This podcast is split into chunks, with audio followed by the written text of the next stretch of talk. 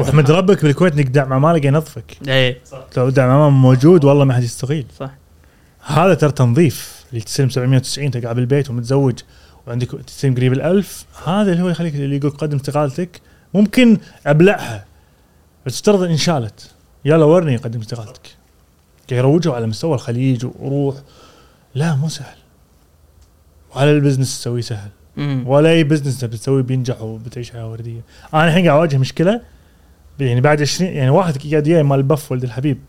قلت فكرت بعد 10 سنين اللي تقاعدت من وين لك راتب ولا ولا في أمور الدولة مضبطت لك إياها في نهاية خدمة فيه بس هم تشتغل بروحك هذه الأشياء مو موجودة. صح. أنت شلون تديرها مع نفسك ولا بدش الطوفة وياهم صح. وأنا عندي من الأشياء هم المهمة دائما أسولف عنها إن اليوم شلون الميديا أو اليوم المصورين واللي داش أنا مشكلتي شنو؟ أصور وداش بال social يعني شغل شغلي كله قاعد يعرض بال social media. هذول اثنيناتهم مرتبطين مع بعض. أنا مو قاعد أصور بس كذي. قاعد أصور أنا قاعد اعرض بال social قاعد اعرض بتويتر بإنستغرام بسناب شات سواء شغلي الخاص ولا شغل الناس. قاعد أصور بودكاست قاعد أصور مرشح قاعد أصور وزير قاعد أصور رئيس وزراء. فدائما أقول إحنا المصورين إحنا اللي نوري الناس شنو يشوفون. ما فهمت. يعني أنا أقدر أصور لك ندوة فاضية وأخليها زحمة. آه. فأنا بيدي خليك تشوف. خلينا حق إيه هذا اي بارت وايد مهم أقول للناس ترى إحنا إحنا اليوم لما لما نسوي دورات تصوير أنا مسوي أكثر من 40 دورة تصوير. أقول ترى أنتم بيتكم أنتم اللي إحنا المصورين إحنا خليك لما سناب شات تويتر انستغرام شوف صورنا إحنا؟ هذا أقول لك كنترول ذا ميديا كنترول اي أنت قاعد تشوف صورنا إحنا؟ إحنا قاعد نعلم الناس شلون يصورون عدل. وأنا بيدي لما أصور ندوة أوريك إياها فل ولا فاضية. تشكل واقع أنت. أنت ترسم لي الواقع أنا. أقدر اخلي الندوة فل نشوفه شفت ندوه فل أقدر أخلي الناس لاهين. أعرضها بطريقتي الناس لاهيه ماسكة ندوة خايسة.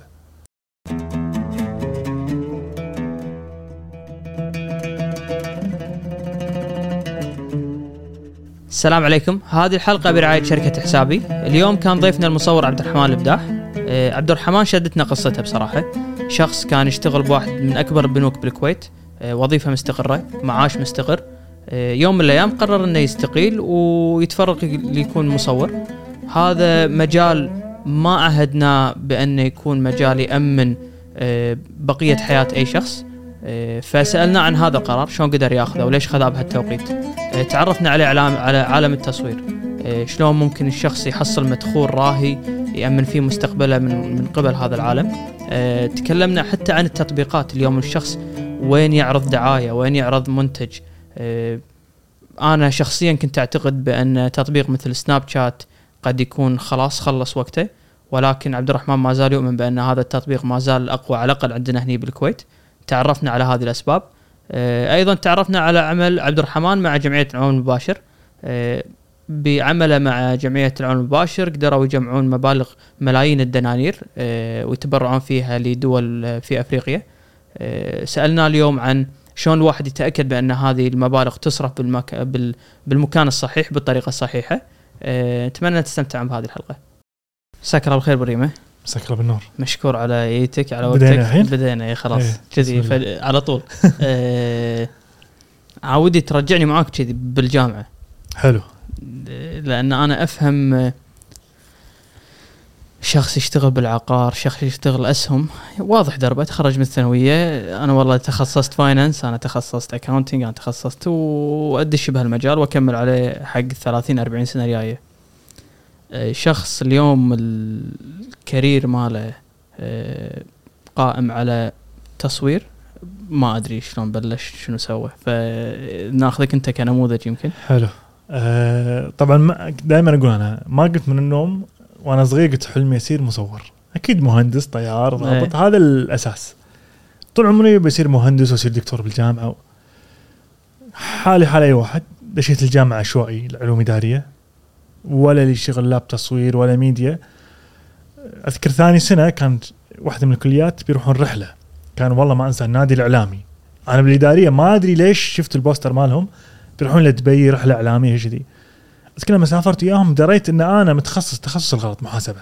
يعني أنا متخرج محاسبة ولا أدري اليوم شنو يعني محاسبة وش شلون تخرجت الجامعة؟ والله ما أدري. بس من الجامعة بلش معي موضوع الميديا والتصوير. آه اليوتيوب تو مبلش دروس تصوير قاعد تنتشر بكل مكان. إحنا هنا اي سنة إحنا هنا؟ هذا أنا دشيت الجامعة 2009 2010 2011 أنا أحب أصور. أبي أشتري كاميرا أبي أتعلم تصوير. آه، كان عندنا طالب بالجامعة أيام انتخابات الطلبة. كان يجيب كاميرته يصور. طبعا الانتخابات كل من كاشخ. كان يصور يصور. بس يمر يمك يوريك صورتك يمشي يقول تبيها تعال المكتب. فكان خلال هذا اليوم يطلع له 2000 3000 دينار. صدق والله؟ إي. أوف كان بزنس ماخذها business قوي. قوي. هني دريت أوكي الكاميرا هي. هواية وهي business فأنا كنت يعني كذب عليك قلت لك أنا ماخذها هواية. لا مو هواية ماخذها business فمن يوم شريت كاميرا وبلش مشوار التعلم وصارت الجامعة هي ال- المكان اللي أروح له أبي بس أخلص. أبي أستلم بس الشهادة. لأن دريت الشيء اللي أحبه وقاعد يدخل لي مدخول وكأنه قاعد يصير شغل أساسي هو التصوير. فتخرجت 2014 بس عفوا هني 2010 2011 تصور وين تحطهم يعني؟ إحنا وين وين إحنا؟ كان في فليكر. ذكرني. كان في فليكر. حلو. مو كانت اعرض علي صور بس أنا كنت مصور مبتدئ خجول ما اعرض نتائج. أنا بس أتعلم أتعلم أتعلم وبين الربع أذكر شريت استديو مرة وحلو مساله التخصص. أنا شريت استديو قلت أنا بصور ربعي كله أنا فنان العائله بالتصوير اكتشفت لما اصور ربعي تصور وتتعب بال edit وتدش دورات هو يقوم يحط فلتر خايس على صورته ويحطها بلاك بيري. هذا كان BBM. عقبها قررت إني أبيع الاستديو قلت أنا ما أبي أصور أشخاص لأن اللي حولي أصلا مو مال تصوير. فتبدي تتنطط. إلى أن الحين بقول لك عن أول مرة اشتغلت فيها بزنس. بتويتر جريدة طلابية اسمها أجيال. حتى أعرف- باتحاد إيه. هذه يمكن أول مرة أقولها. والله كان كاتبين تغريدة يبون مصور فيديو. زين مقابل مكافاه طلابية. قلت حلو توني طالب الجامعة. قلت يلا خليني ما عندي شيء.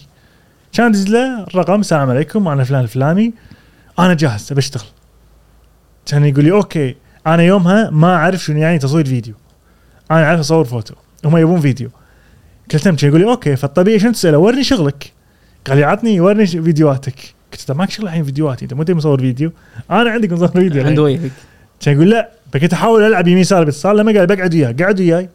قلت الحين مالك شغل؟ هاي صوري وهذا كذي. تصوير لي فيديو شنو عندك؟ قال لي باكر اتحاد أمريكا بيزورهم سفير أمريكا. يا. قلت هذا أي okay سنه؟ 2013 يمكن شيء كذي. حلو. قلت تم. كان مؤتمر مستجدين نسيت والله. بالكويت. أرض المعارض. أرض المعارض. قلت له تم. خلاص أوكي. رديت البيت عبد الرحمن ما. هذه الوناسة انك توهق نفسك عشان تتعلم غصب. وبطل يوتيوب أبي أتعلم شنو يعني تصوير فيديو وحوس بالفير كله أنا قاعد أتعلم شلون إني أصور لقطة فيديو صح. قبل المؤتمر ثلاث أربع ساعات دق علي. قال لي عندك مايكات؟ قلت له نعم. أنا سالفه تعال شنو يعني مايكات؟ قلت له لا. وهني دريت إن أنا طاب حفرة ثانية. تعال باخذ كلمة واحد لازم مايكروفون. تقول مرني البيت أخذ المايك ودش يوتيوب تعلم. أوف هذا كله ثلاث ساعات باجي كذي. اي أنت توهق نفسك عشان تتعلم والله واتعلم شلون أصور فيديو وشلون أصور مايك على سفير أمريكا شلون أستعمل الميكروفون. ونجحت. طبقت علينا. طبقت على اتحاد أمريكا. والسفير الأمريكي شلون أصور فيديو. وتعلمت المونتاج. اني دشيت أنا سكة الفيديو. وكان تو مبلش انستغرام حتى ما كان في فيديو الإنستغرام. لما الإنستغرام قالوا يا جماعة في خاصية الفيديو 15 ثانية صرنا شوي اللي نصور فيديو بالكويت فشوي تميزنا. الناس يبون أحد يصور لهم فيديو يعرف فلان وفلان وفلان يصورون فيديو. فكنت أنا متخصص للفيديو رغبة إن المجال مال ال business مالها كان أسهل من مصورين الفوتو المصورين العاديين وايد. لكن يصورون فيديو كان عددهم شوي. فمن يوم بهالجيه الطلابيه كنت أشتغل يمكن ستة أشهر. أذكر كان راتب 150 دينار. قاعد. واللي عانى سنة الجامعة 200 إي. فأنت قاعد تصور شغلك لكن آه، في مكافأة زايدة. ما عندي مشكلة فيها. بعدين دريت إن هذا تصوير صحفي ممل ممل جدا. إنك تصور لقاءات مع لقاءات شيء ممل ما هو يعني ما ما استهواني وايد. لما قلت لهم يا جماعة السلام عليكم. دشيت في سكك ثانية. فمن هني بلش عالم آه، التصوير أو إني خذيت الكاميرا جد. هذا عقب ما تخرجت؟ أثناء وأنا طالب. okay. هذا كله وأنا طالب كنت أصور حق الجهات أصور حق الشركات أصور حق البنوك. يعني أنا توظفت ترى بسبب الكاميرا. حياتي كلها ترى انبنت على الكاميرا.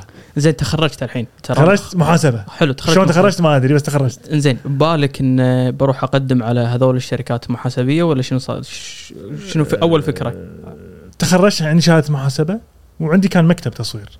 يعني أثناء ما كنت طالب كان عندي نفس استديو أنا والربع هو المكان اللي نجتمع فيه نصور نشتغل. أه، أذكر وأنا أمتحن final كلموني بيت تمويل. عبد الرحمن قدم قلت له أنا ترى طالب الجامعة. قال صدق أنت قلت له "إي والله طالب الجامعة. تقول لي خلاص خلاص قدم وكنت أشتغل بعد أتذكر مع فيفا. كان يقول عبد الرحمن لو تخرجت هم يعني تعال. فصار اللي بسبب وجود الكاميرا الشغل يناسب شنو العلاقات العامة والإعلام العلاقات العامة وال social media. فداومت والله سنتين في البنك في ال PR. ولا تعرف المحاسبة حتى إلى اليوم أقول في خمس سنين داومت في الإدارية وحضر كلاسات ومدرسين وهذا راحت bye bye. يعني لو ريت فيني الزمن يمكن تخصصي المناسب هو العلاقات العامة. أفضل من آه، أفضل. بحكم المجال اللي اشتغلت إي يعني اللي درسته كله والساعات اللي قعدتها بالكلاسات كلها راحت. بس اليوم اللي بياخذ نفس المجال اللي أنت داش فيه مجال التصوير. يعني هل في شيء بالكويت إن أنا والله أبي شهادتي تصوير؟ شا- في اللي يعرفه بعض الجامعات الخاصة في تخصصات متعلقة بالميديا بالفيديو بال production بال وفي بالإعلام جامعة الكويت كذي مواد تتعلق بالتصوير مواد مو هو تخصص كامل. مم. لأن دائما يسمونها الإعلام. مم. بشكل عام الإعلام. فلو يريد فيني الزمن أدش علاقات عامة والاعلام هو اللي يناسبني. قبل عبالي العلاقات العامة عرفت الشخص يوقف في المستوصف يستقبل؟ عبالي هذه العلاقات العامة. ياخذ شكاوي. إي ياخذ شكاوي. إيه. بعدين طلع ال public relation أو العلاقات العامه عالم كبير. بس ش... مرتبطة مع الميديا. تصدق أنا كلها أفكر يعني انت تي علاقات عامة شنو اللي يختلف فيه عن التسويق فرضا؟ إيه تالي دريت التسويق آه، بالبنك مثلا هم اللي يسوقون لك المنتجات. شلون تبيع البطايق هذه عندهم حملة شلون يسوقونها. العلاقات العامة لا. العلاقات العامة أنت داخل مثلا البنك وداخل مؤسسة أنت اللي تسوي الفعاليات داخل البنك تسوي الفعاليات خارج البنك. مالك شغل بالتسويق مالك شغل بالمنتج. أنت تخدم المجتمع. أنت واجهة المجتمع يولك ضيوف يولك شيء أنت المسؤول واللي تمثل المؤسسة هذه. سواء في وزارة في بنك في شركة في قسم العلاقات العامة والإعلام هم اللي يديرون هذه كلها. قاعد تبيع صورة بنك ما قاعد تبيع منتج. منو؟ يعني أنت بعلاقات عامة قاعد تبيع صورة البنك. ما إيه، قاعد تبيع منتج أيوة. معين. أنت قاعد تبيع صورة البنك. أنت المسؤول عن صورة البنك. وأنت اللي تواجه الجمهور. في فعالية ولا شيء أنت تواجه الجمهور؟ سنتين اشتغلت أه بالسنتين كنت أشتغل وظيفتين. وظيفتين. في بس البنك ومصور. يا اليوم اللي أنت قررت إن أنا بستغني عن واحدة من هالوظائف صح. وبتعلق بواحده ثانية. صح. شلون وصلت لهالمرحلة يعني؟ أنت تتكلم 2014 ل 2016 17 ذروة الإنستغرام. يعني من هني بدت بدأ مصطلح إن في ناس بالإنستغرام قاعد تكبر الشركات والبنوك بد... أنا مشتغل في البنك إني تو مؤسس حساب أو بلش حساب في الإنستغرام. تو إيه. تو وكل هالجهات اللي بالكويت موجودة يبون أحد يصور لهم. هني في يعني عطش في السوق إن نبي أحد يصور ونبي أحد يفهمنا إن نبي شباب فاهم المجتمع. فاهم السوق وين رايح. انت ما تبي بعد أي مصور تبي المصور الشاطر اللي ب 15 ثانية يلخص لك event ولا فعالية. فبذروة تويتر انستغرام الشركات كلها احتاجت هالمصورين. فأنا كنت أداوم في البنك من السبعة ونص للثلاث وبعدها في الجانب الشخصي عاد. عندي تصوير عندي مع فلان وفلان وفلان وفلان. وحسيت تو الناس تبي تبرز. عندك محامي يبي يصور مقاطع. عندك دكتور يبي يصور مقاطع. عندك ناس بودكاست في كاميرات شغالة. ذروة السوشيال واليوتيوب. فأنا كنت أشتغل بوظيفة وعندي برا شغلي الخاص. وتعال هني يشتغل مخك كل يوم أستقيل ولا ما أستقيل. متى بلشت؟ أنت قاعد أنت مشوارك سنتين كان. خلال أول سنة. من أول سنة اي من تحس إنك تعب أنت تقول ليش قاعد اداوم أنا؟ إيش وضع يومك كان؟ ها؟ وضع يومك. سبعة ونص أنت لازم قاعد في المكتب. زين. زين وأنا واحد من الناس ليلي. يعني بعد الساعة 12 المزاج يصير رايق هني أقدر أمنتج وأشتغل كذي فسبعة ونص أنا قاعد بالمكتب. ثلاث أنت تطلع طق الكرت. بعدها عندك ناس يبون يصورون. لأنك إنت ما تبي تهمل الجانب الشخصي مالك. أنا كنت جاي يطيح البزنس مالي وخلاص أشد حيلي بالدوام وأكبر وأصير المدير و أو إن هذا اوقفه وأقوي الجانب مال التصوير اللي عندي. لأن هو الشغل اللي أنا أحبه. ما عندي مشكلة أسهر الفجر كله أمنتج واعدل صور بس عندي مشكلة إني أسوي شغل البنك برا دوام. فدريت إن هني هذا هو ال- الجانب الممتاز. فتخيل أنت بالدوام تصير هوشة تصير نجرة تقول أنا شي قاعد هني؟ مع أن البيئة كانت ممتازة والبنك كان ممتاز لكن ما أقدر. اثنين بواحد أنا اكتشفت اني مو سوبرمان. ما أقدر أسوي. ويومها كنت اقدم دورات للتصوير. فتتخيل مخك. بس الحلو؟ عزوبي. ما عندي شيء. فسهل. أنا متى دريت إن الطلعة من الدوام ممكن تكون صعبة؟ مرة قلت حق واحد اننا بالدوام ليش ما تستغيل؟ قال "ها، أنا متزوج وعندي ثلاث عيال. شلون بيوم وليلة أهد الراتب والدوام؟ ما أقدر. بس قال لي أنت تقدر. ما عندك شيء. إيش عندك أنت؟ عمرك 25 شو إيش بتخسر انت إيش بتضيع وراك؟ فهني عرفت وتسمع برا حزتها ماكو ريمه ماكو زواج؟ ماكو شيء ماكو شيء. إيه. قاعد بروحي شايل همي بنفسي. ولا شايل مسؤولية أحد. وتي فترات أبوي يقول أنت إيش قاعد تسوي بنفسك؟ شافك إن أنت طول اليوم ترد. بالليل بدجاجك تعبان. تبي تنام لأن ثاني يوم عندك دوام. والدوام علاقات عامة مو سهل. تداوم حتى خميس هي مع السبت فعاليات تروح وترد. دوام بالليل كان يكون. اتحاد أمريكا عنده فعاليات بالليل. صح ولا لا؟ عنده سفر. اي فتطلع أنت من الدوام الساعة 3 ترد الساعة 7 تداوم مرة ثانية. فأنا بالنسبة لي ما أقدر أشيل الشيئين مع بعض. كان دوام متعب وكانوا وايد ناس أدري من برا أنت استقيل إيش عندك؟ جاب الشغل قاعد تبرز حرام لا تظلم نفسك. صدق أنا شوي ظلمت نفسي في وجودي في الدوام. لما تكون عندك فرصة حقيقية قدامك بس تخاف هني الأمان راتب تدري متى ينزل كل شيء تمام لكن هني في risk. لكن نجحت فيه ال risk بيكون زين. فقلت حق الدوام stop رحت دوام أذكر قدم استقالتي. حتى كان مديري قلت له مصدق قلت له اي والله مصدق ما عندي شيء أخسر خلاص خليني أجرب. إلا هذا رديت. فمن 2016 1 10 أنا استقلت. ما تنسى اليوم ها؟ ما أنسى طبعا اليوم لأن لأن فجأة قلت ثاني يوم قلت من النوم قلت شنو ماكو دوام شو السالفة؟ يعني ما حد يكلمني. groupات الواتساب ما حد يبي طاري. إيميلات واقفة. حسيت هدوء. الحياة صارت هادية. تعال قوم أنت الحين مثل ما هديت دوامك دبر شغلك. ويجيب نفس راتبك كنت تستلمه في الدوام ولا انت تكون فاشل. لازم تجيب هذا. إذا جبت نفس راتبك وأعلى هني أنا أقول لك مبروك عليك. قاعد تمشي تمام. بس إذا أنت طلعت برا عشان تنام وراتبك أقل لا أنت الحين قاعد تجيب العيد. فصار إنه يلا خلينا نشتغل وخل أروح و... تنقرص صح؟ ها؟ يعني تيك أنت إذا إذا إذا أنت قدمت استقالتك وأنت ما عندك بزنس 100% كامل مكمل صح. تيك قرصة اللي أنا إيه، لازم عشان اليوم أقول لك أنا مصور أنا شغلي يعتمد علي أنا. أنا إذا مرضت يوقف الشغل أنا يعني الحمد لله يعني أقول لو تنكسر إيدي ما مني فايدة. مم. انت كريستيانو لو يتعور ما ما يلعب يوقف يصير مزهرية. أنا تنكسر إيدي يصير مزهرية. ما مني ما مني فايدة بالتصوير ف ومع التصوير كان قاعد يبرز ال social media يعني عندك حساب شخصي أنا مصور. فأعرف شلون أضبط انستغرام مالي. صوري حلوة فيديوهاتي حلوة. فالناس كانت تعرف عبد الرحمن مصور. بعدين صار نفس مبدأ إنه في شخص آه، مو influencer لكنه شخص معروف قمنا نعرفه. ليش؟ account ي حلو ومرتب. وين ما أسافر بطلع صور حلوة. بروح مطعم أصور صور حلوة. المطعم يقول تعال ثاني يوم. خوش صور تنزل عندي. فصار انك قاعد تبني لك اسم خاص فيك وغير شغلك الخاص. فهذه الأشياء كنت يعني قاعد أحاول أنميها يمين يسار عرفت؟ متعبة. في قلق طبعا تحاتي آه، مو أمان أكثر. لكن اجتهدت لا والله بتشوف شيء زين. أنا بهالجانب هذا وايد بدي أركز عليه لأن إحنا قبل لا نصور اتفقنا إن في ناس يبنون أو يصوروا لك موضوع إن أنت تقدم. استقالتك وروح جابر شغلك بإن عالم وردي. هو. ممكن يكون زين ولكن أنا دائما أحب أوضح ال- الش- الشيء كامل صورته. ما ما نبين بس الجانب الإيجابي اللي فيه. يعني بالنسبة لك سواء لما أخذت القرار ولا اليوم بعد ما أخذته هل الواحد في حسبة معينة؟ الحين بعطيك مفاجأة ثانية. قول لي. أنا مو استقلت عبالي نفس كلام الناس دنيا وردية.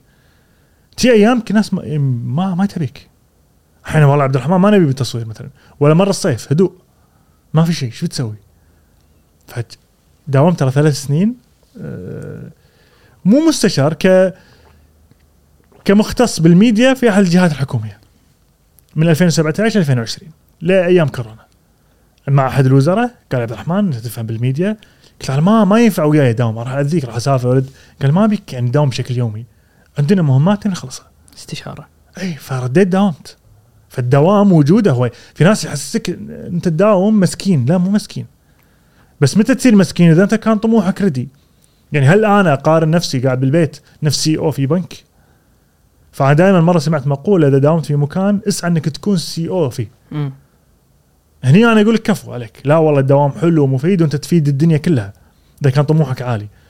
ف استقلت تيك أيام؟ لا والله الأحلام مو وردية ولا سهالات الموضوع. إنك تجيب لك مدخول زين تربي فيه أسرة وتعيش تبي تبني بيت تبي تسافر. مو دائما الحياة وردية. فداومت 2017 2020 بين استقلت. بين فترة 2021 2022 هم اشتغلت في مكان تعال شلون مع كوفيد؟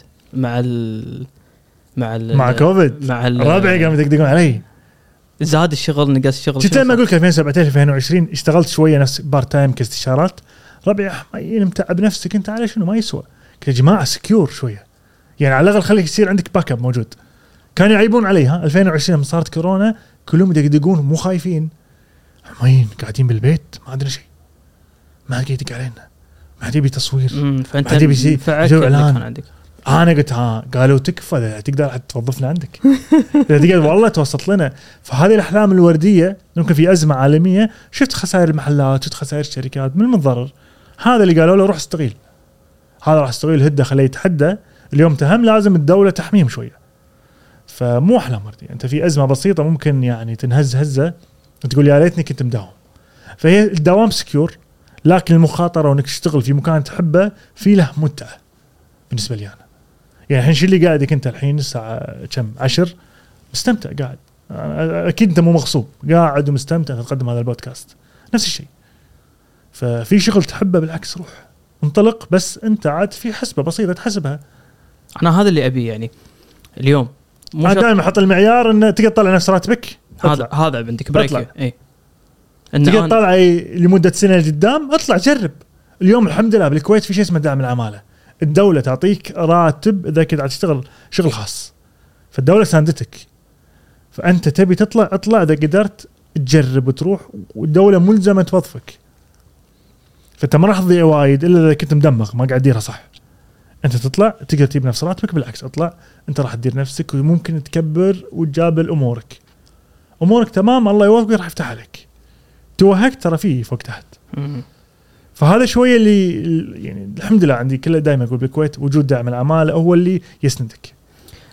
عالم التصوير. أنت الحين مؤسس business زين؟ صح. لنفرض أنا محمد زين بالطبخ. أي و... يعني أي شخص لا بال business أعتقد راح يرسم الخطة الفلانية زين؟ راح يقول أنا محمد زين بالطبخ عشان أكبر هذا ال business أجيب ناس تحتي عشان أنا بدال فرضا لا أقدر أطلع ثلاث وجبات باليوم أقدر صح. أطلع 15 وجبة. بعالم التصوير شلون؟ عالم التصوير مشكلة الناس تقول لك نبي عبد الرحمن. زين عندي مصورين ربعي نبي عبد الرحمن ونبي محمد. أه، سويت شركة تصوير عروس.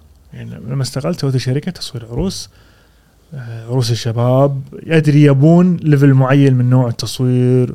كنت أعطيهم حتى الألبومات. بدل ألبوم مطبوع أحطه ب iPad. في في حالة هذه اللمسات. وكانوا جاي staff موجود. عينت لي ناس ومصورين يلا نشتغل. الناس كانت تقول لا نبي عبد الرحمن يجي العرس يصور. ما عندي شغلة ثانية لا نبي نبي. فما نجح وياي ال business. قلت حق شباب كنت مأسسة مع ربعي بطلع أنا منه.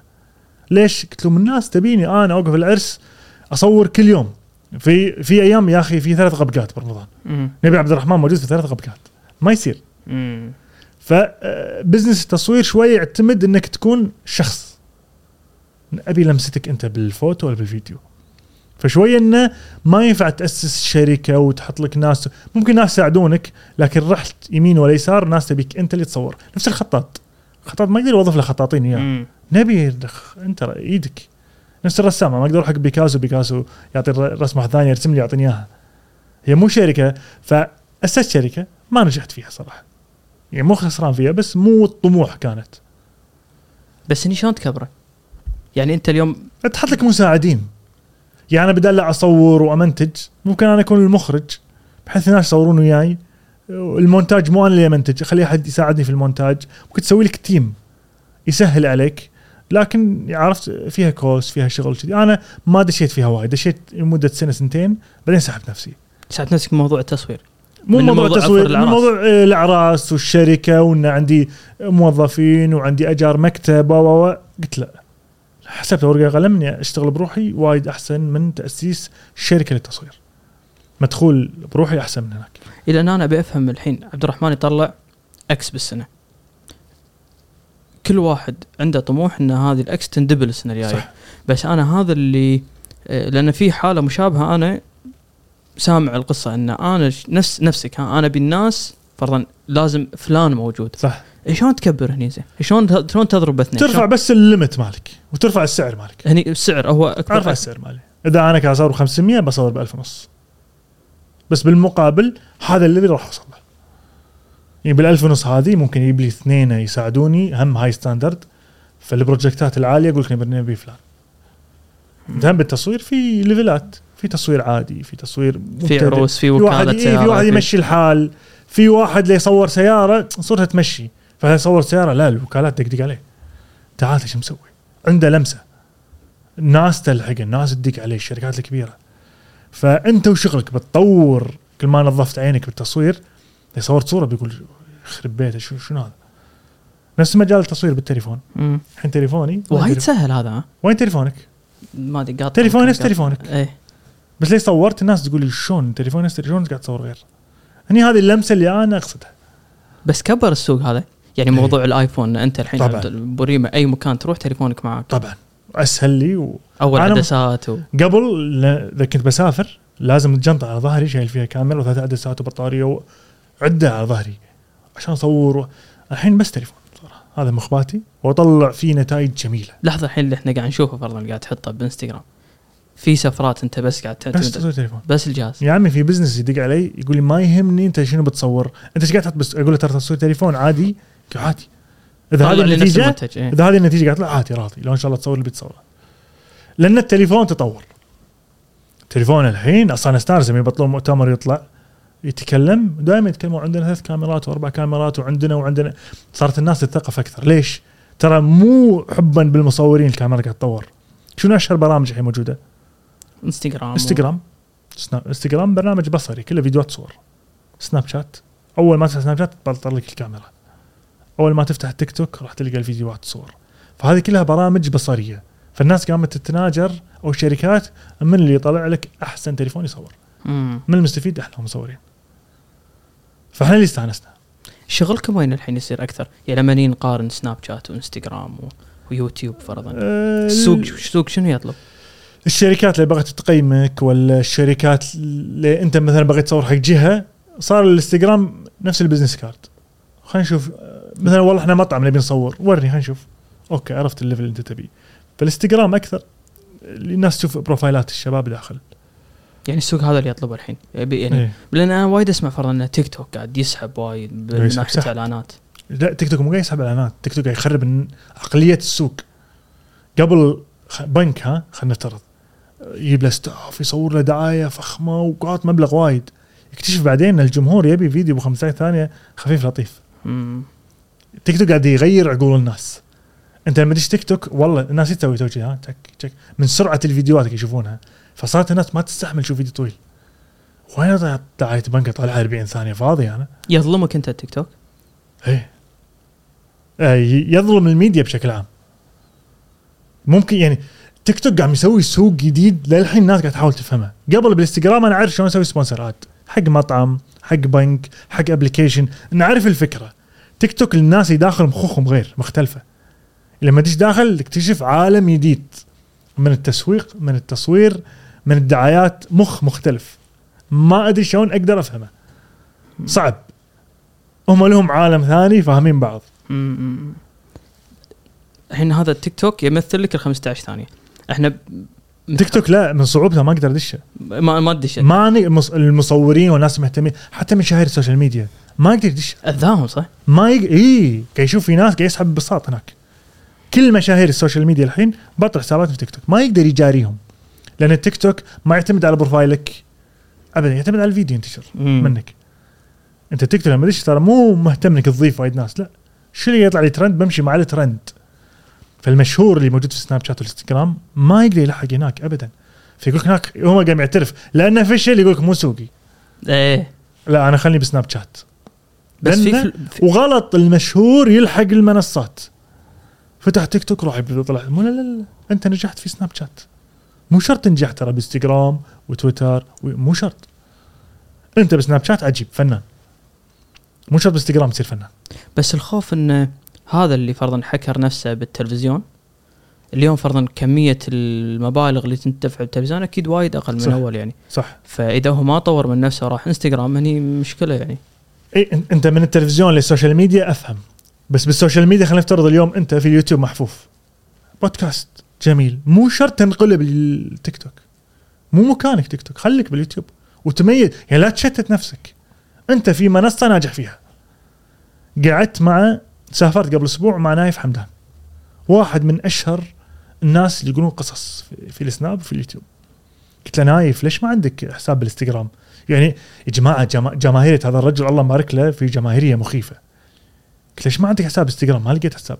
يقول أنا ما أبحث عن أضواء ولا ألحق المنصات. إنستغرام مو لي.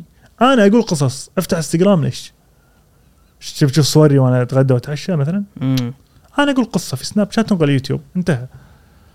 فمسألة إن الواحد يتنطط ما بين البرامج سواء كان كمصور ولا مشهور مو شرط تتنطط. أنت وين مكانك ركز فيه. تيك توك راح. زين باكر تفتح برنامج تلحقهم. وزين وين شغلك الأساسي؟ لو أنت عندك مبلغ وقول لك عبد الرحمن أنت لازم تستثمر بواحد من هذول. يوتيوب تيك توك إنستغرام وين تؤمن بشنو؟ بالمستقبل؟ السناب وتيك توك. تيك توك ما أعرف العدل بس السناب أنا بالنسبة لي number 1 صدق أنا حسبالي مات. ده آه وايد. ما أنا شوف. أنا حاليا أنا ما ابي اصنف. نفسي بس آخر فترة آخر سنة بالضبط قام يجيني شغل وايد بسناب شات. كل أقول لهم اللي يبيع لك السناب مو الإنستغرام إيش معنى؟ آه، اللي يتابع سناب شات أنت ليش تفتح سناب شات؟ الناس اللي قاعد تتابع داخل سناب شات تبي تشوف يومياتهم قام الصبح يعتمد على الستوريات لازم تفهم سناب شات هو برنامج ستوريات ستوريات يعني أشوف ستوري مالك من. الصبح لليل الإنستغرام أنا أشوف profile ات فالجمهور مال سناب شات متعود إنه يبطل سنابك يطالع راح وين رحت وين جيت شنو كليت شنو شربت شنو شريت شنو تبخرت شنو تعطرت. يعطيك انتباهه فر إي هو أنا ضايفك بس أنا ما أدري سناب شات مخي على طول يتبرمج خلينا نشوف شنو راحوا كل يوم الناس وين راحوا وين ردوا. الانستغرام مشكلته قام يضيع اللعبة. قام أول شيء كان صور برنامج صور profile. بعدين ما يخلي أحد. يعني يحط ستوريات فوق يبي يغلي سناب شات. كان يحط فيديوهات. شاف تيك توك كان يحط فيديوهات ال reels. فهو مو عارف إيش يسوي. ضيع نفسه وضيع الناس وياه. فشويه الناس قل عندهم. السعودية رجل ما يعترفون شيء اسمه انستغرام لا والله. بالسعودية سناب مو number 1 number 1 تويتر يوتيوب يمكن انستغرام شي تحت. أغلب مشاهير الخليج من السعودية موجودين ما انستغرام يعني. ما آخر همي يعني. ولا يهمني أسوي حساب انستغرام فأنا بالنسبة لي انستغرام هو ال business card مالك اللي تحط شغلك تحط. ومشكلته يضيع نفسه. cover هو حقك. هو ال business card ال cover مالك. بحيث إنه تعرف فلان اي وين إنستغرامه؟ كذي. صارت. صح. المطعم وين. إنستغرامه خلينا نشوف. website ال website. إيه. لكن تأثير حقيقي على الناس أنا أشوفه بالسناب شات. على مستوى حتى business يعني اليوم أنا أملك مطعم. إيه. شنو شلون ممكن أروج. نفسي؟ هناك شغلي. إيه. سناب شات تجيب المشهور يتكلم عنك. لأن أنا اشتغلت في البنك اذكر قبل والشركات كلها الكبيره حاولوا يفتحون حساب بسناب آه، يدفعون هدايا ومبالغ يستقطبون لهم جمهور وشريحة بالسناب شات ما نجحوا. إلا إذا عندك واحد character بسناب يعرف يتكلم. هني تضبط. إيه يعني تخيل أنت اليوم بسناب شات ليش تضيف شركة؟ ليش أضيف بنك يسولف لي؟ عن خدمه ما أبي. خليك إنستغرام موجود. فكل من يقول لي ها عبد الرحمن فتحنا حساب السناب أه، شنو تنصحنا؟ أقول له سكر سناب. أنت مصدقك؟ إي والله. إلا إذا تعطي السناب واحد فنان. خلينا نفترض محل عصير مم. هذا محل عصير يفتح انستغرام ولا سناب؟ لا انستغرام ليش ما يفتح سناب؟ ليش ما يفتح ما سناب؟ ينفع له سناب ما ينفع لا لا لأنه ما عنده lifestyle ما. عنده يوميات ما عاد زين إذا مسكت الانستغرام واحد فنان كل يوم ممكن يسوي لي خلطات عصاير راح أضيفه مو عشان الشركة أضيفه لأن الشركة عرفت من تحط اللي تخلي الناس تتابع لكن أنا أقول لك راح اضيفهم بالانستغرام أه، أشوفهم أشوف إيش قاعد ينزلون شنو البوكسات اللي عندهم. هذا المكان المناسب. وهذا اللي يصير اختلاف المنصات. فودا فودا بعد ترى هم يمشي بسناب يمشي بإنستغرام فودا فودا يمشي؟ يمشي بكل هذا مكان. را- راعينا الجديد. يعني تشوف أنت عاد أنت لعبتك يروي العطش. يروي العطش. تشربه يقول لك ما تعطش ترى سبعة أيام.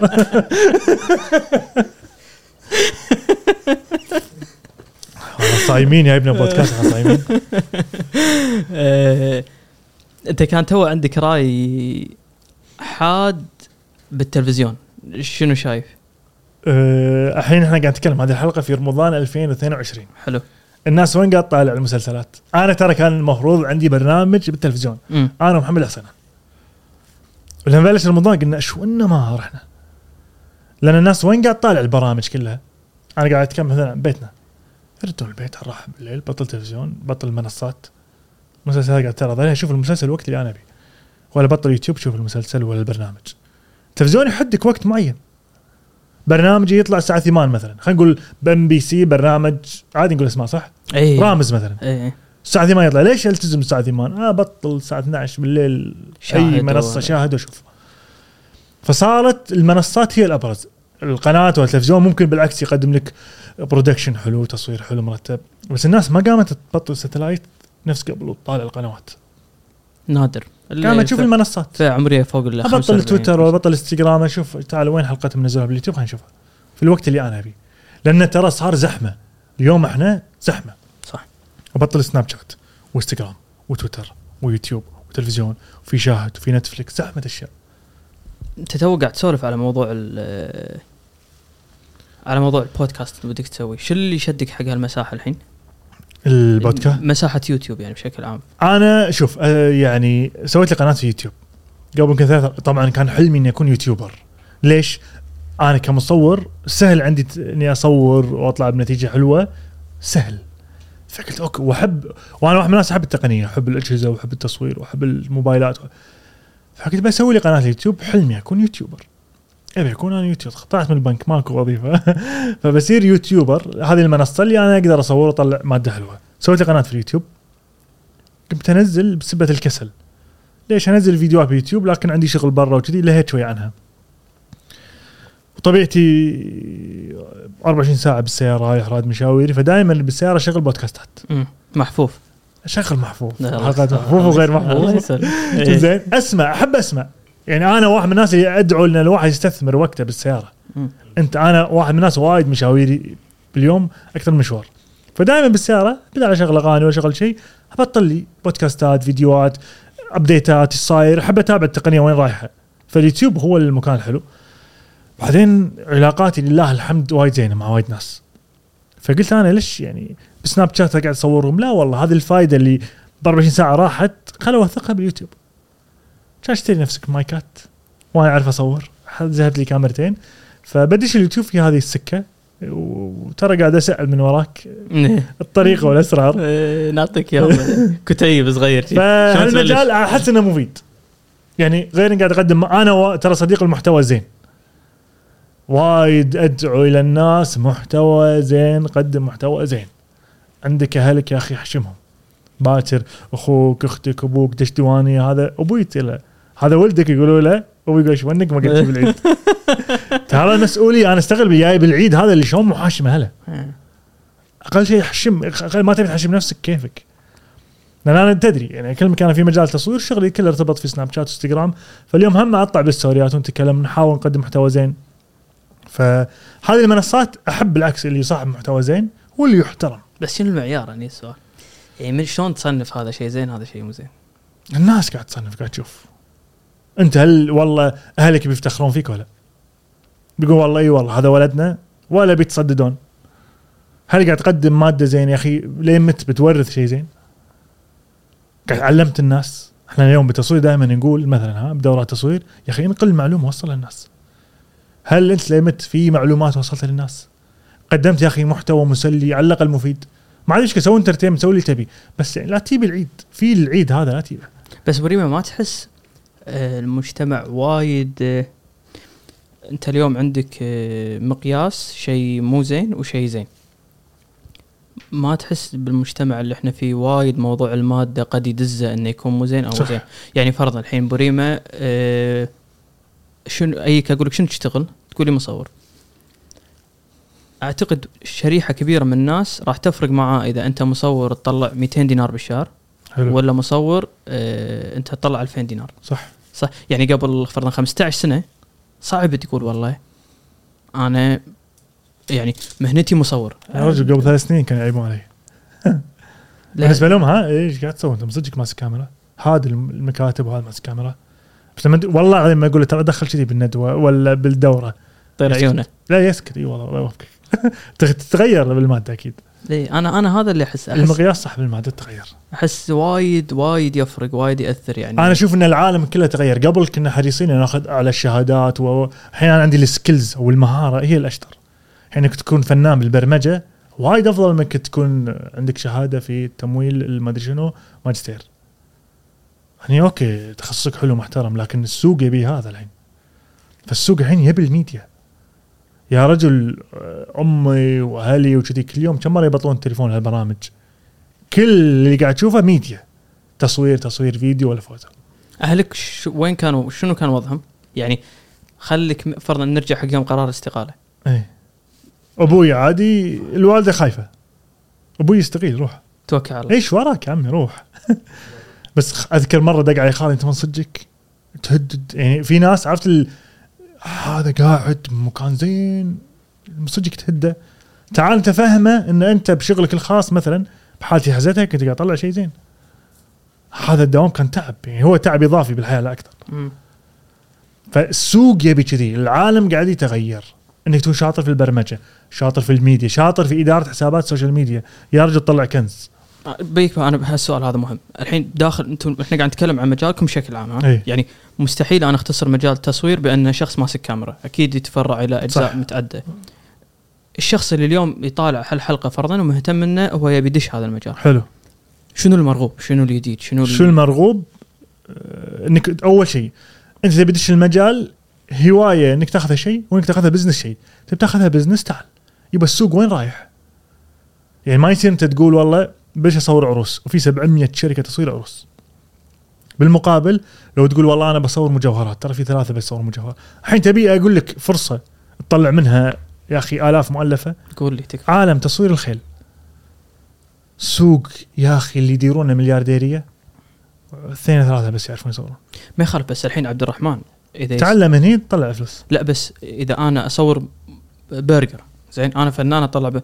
مو تلقائيا أنا زين أصور خيل؟ آه، راح تروح تصور خيل احتمال تنطرد. قول ليش؟ صور صورة حلوة. راعي الخيل بيقول تعال ليش الأذاني كذي؟ ليش مو سيدة؟ لازم تفهم. لازم تفهم هذا المجال. أنا واحد من الشباب راح صور خيل. مستانس. والله طردوه من الاجتماع. على الصور هو فخور بالنتائج. صوره فنيا صحيحة وجميلة. لكن في عيوب قاعد يسويها. أنت الحين مثلا تقدر تصور دائما نقول البيتزا والبرجر. البيتزا شلون تصورها من فوق ولا بالطرف البيتزا؟ من فوق. فوق ليش؟ إيه. جمالها فوق. إيه. والبرجر تصورها من فوق ولا بالطرف؟ لا بالطرف. بالطرف. نفس الشيء الخيل ولا الكل هواية لها أشياء جمالية. فعالم تصوير الخيل لازم تفهم الخيل عشان تدش هالمجال. وأنت الشخص اللي قاعد تصور هل أنت عليك المسؤولية أن أنت بعدين تضبط؟ لأن أنت في عملية مونتاج حق صح. الصورة نفسها صح؟ أنت الحين تبي تصور لازم تكون عندك كاميرا عارف أساسيات التصوير. عارف يعني إيدك تكون سهلة. بت يعني اليوم دائما أطرح مثال أنت اليوم بت... إذا بتروح تصور وزير ورئيس الوزراء ما تقدر تجرب عليه. لازم تكون عارف نفسك واثق شلون قاعد تطلع الصورة الصح والفيديو الصح. فعارف أنت طايف مرحلة إنك تتعلم. أنت صرت فنان في التصوير. بعدها تفهم هذا المجال شنو يبي. تصوير الخيل شيء تصوير الأكل شيء تصوير البورتري والأشخاص شيء. والأشخاص ها واحد من الشباب تو صور سمو ولي العهد. الله يحفظه. غير لما تصور فيجك غير لما تصور ستيف جوبز. ستيف جوبز عشان يقنعونه يصور ما عنده وقت مو فاضي يصور. ولا فاضي ينطرك تعدل ال setup والاضاءه والمايكات سوى. سوى له 3 setups ستيف جوبز وقف هني يصور صورة بإضاءة ثانية. ال setup الثاني إضاءة أغمج ال setup الثالث وتوكل. على بس. مو فاضي لك هو إنك تعدل وتسوي. فاذا تبي تدش هذا المجال وتنجح فيه لازم تتعلم عدل. تمارس تجرب. بعدين تطرح نفسك للسوق. مو تجرب على السوق. لأن إن جربت على السوق سمعتك بيومين bye bye يا عمي لا يصير عند فلان. وهذا رأس مالك ها؟ هذا رأس مالك اسمك سمعتك وعلاقاتك. أنا لله الحمد.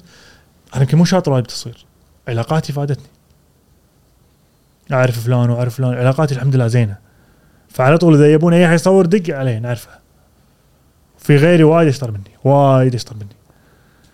وقت بس- ال... هاي أقول لك متى حسيت فيها؟ وقت انتخابات مجلس الأمة. بالنسبة لي زحمة شغل وأصور هالمرشح والمرشح والمرشح ربعي فنانين قاعدين بالمكاتب حط ايده على خده قلت فلان شمام أكلمك مرشحين يقول لا شلون؟ واكتشفت إذا أنت ما عندك علاقات قوية ما حد راح يدري عنك. في وايد ناس فنانين حيل علاقاته ما حد يعرفها. فنان في المكتب قاعد. فلازم تكون عندك علاقات، تكون عندك المهارة، تكون عندك هذه أشياء كلها مربوطة ببعض. لانك قاعد تتواصل مع بشر، تواصلك زين، احترامك زين، تسليمك زين، المواعيد. أنا واحد من الناس أقول قاعد اتاخر. آه، أعتقد هذا شيء مهم وايد؟ إي يأثر على سمعتي أكيد وكلنا يبين العيد مع وايد آه، أكيد clients. يشوفون لكن كل ما صرت حريص إنك تصور بالوقت الصح وتسلم بالوقت الصح بالنتيجة الصح الشغل بيه ورا بعض موضوع انتخابات إيه. شلون صاير هالسوق؟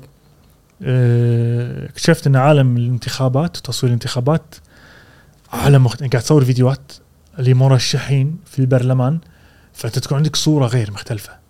اصور حق المرشح هذا فلان. تروح عنده الحين الاستديو ولا تجيبه عندك وتروح الديوانية آه، تشوف خلف الكواليس. يعني أنا مريت مع ناس شفت هذا خلف الكواليس اللي تسمع عنه ب... وتسمع تشوف تاجر يلقن مرشح شيخ يلقن مرشح أنت تشوف هذا هيبة.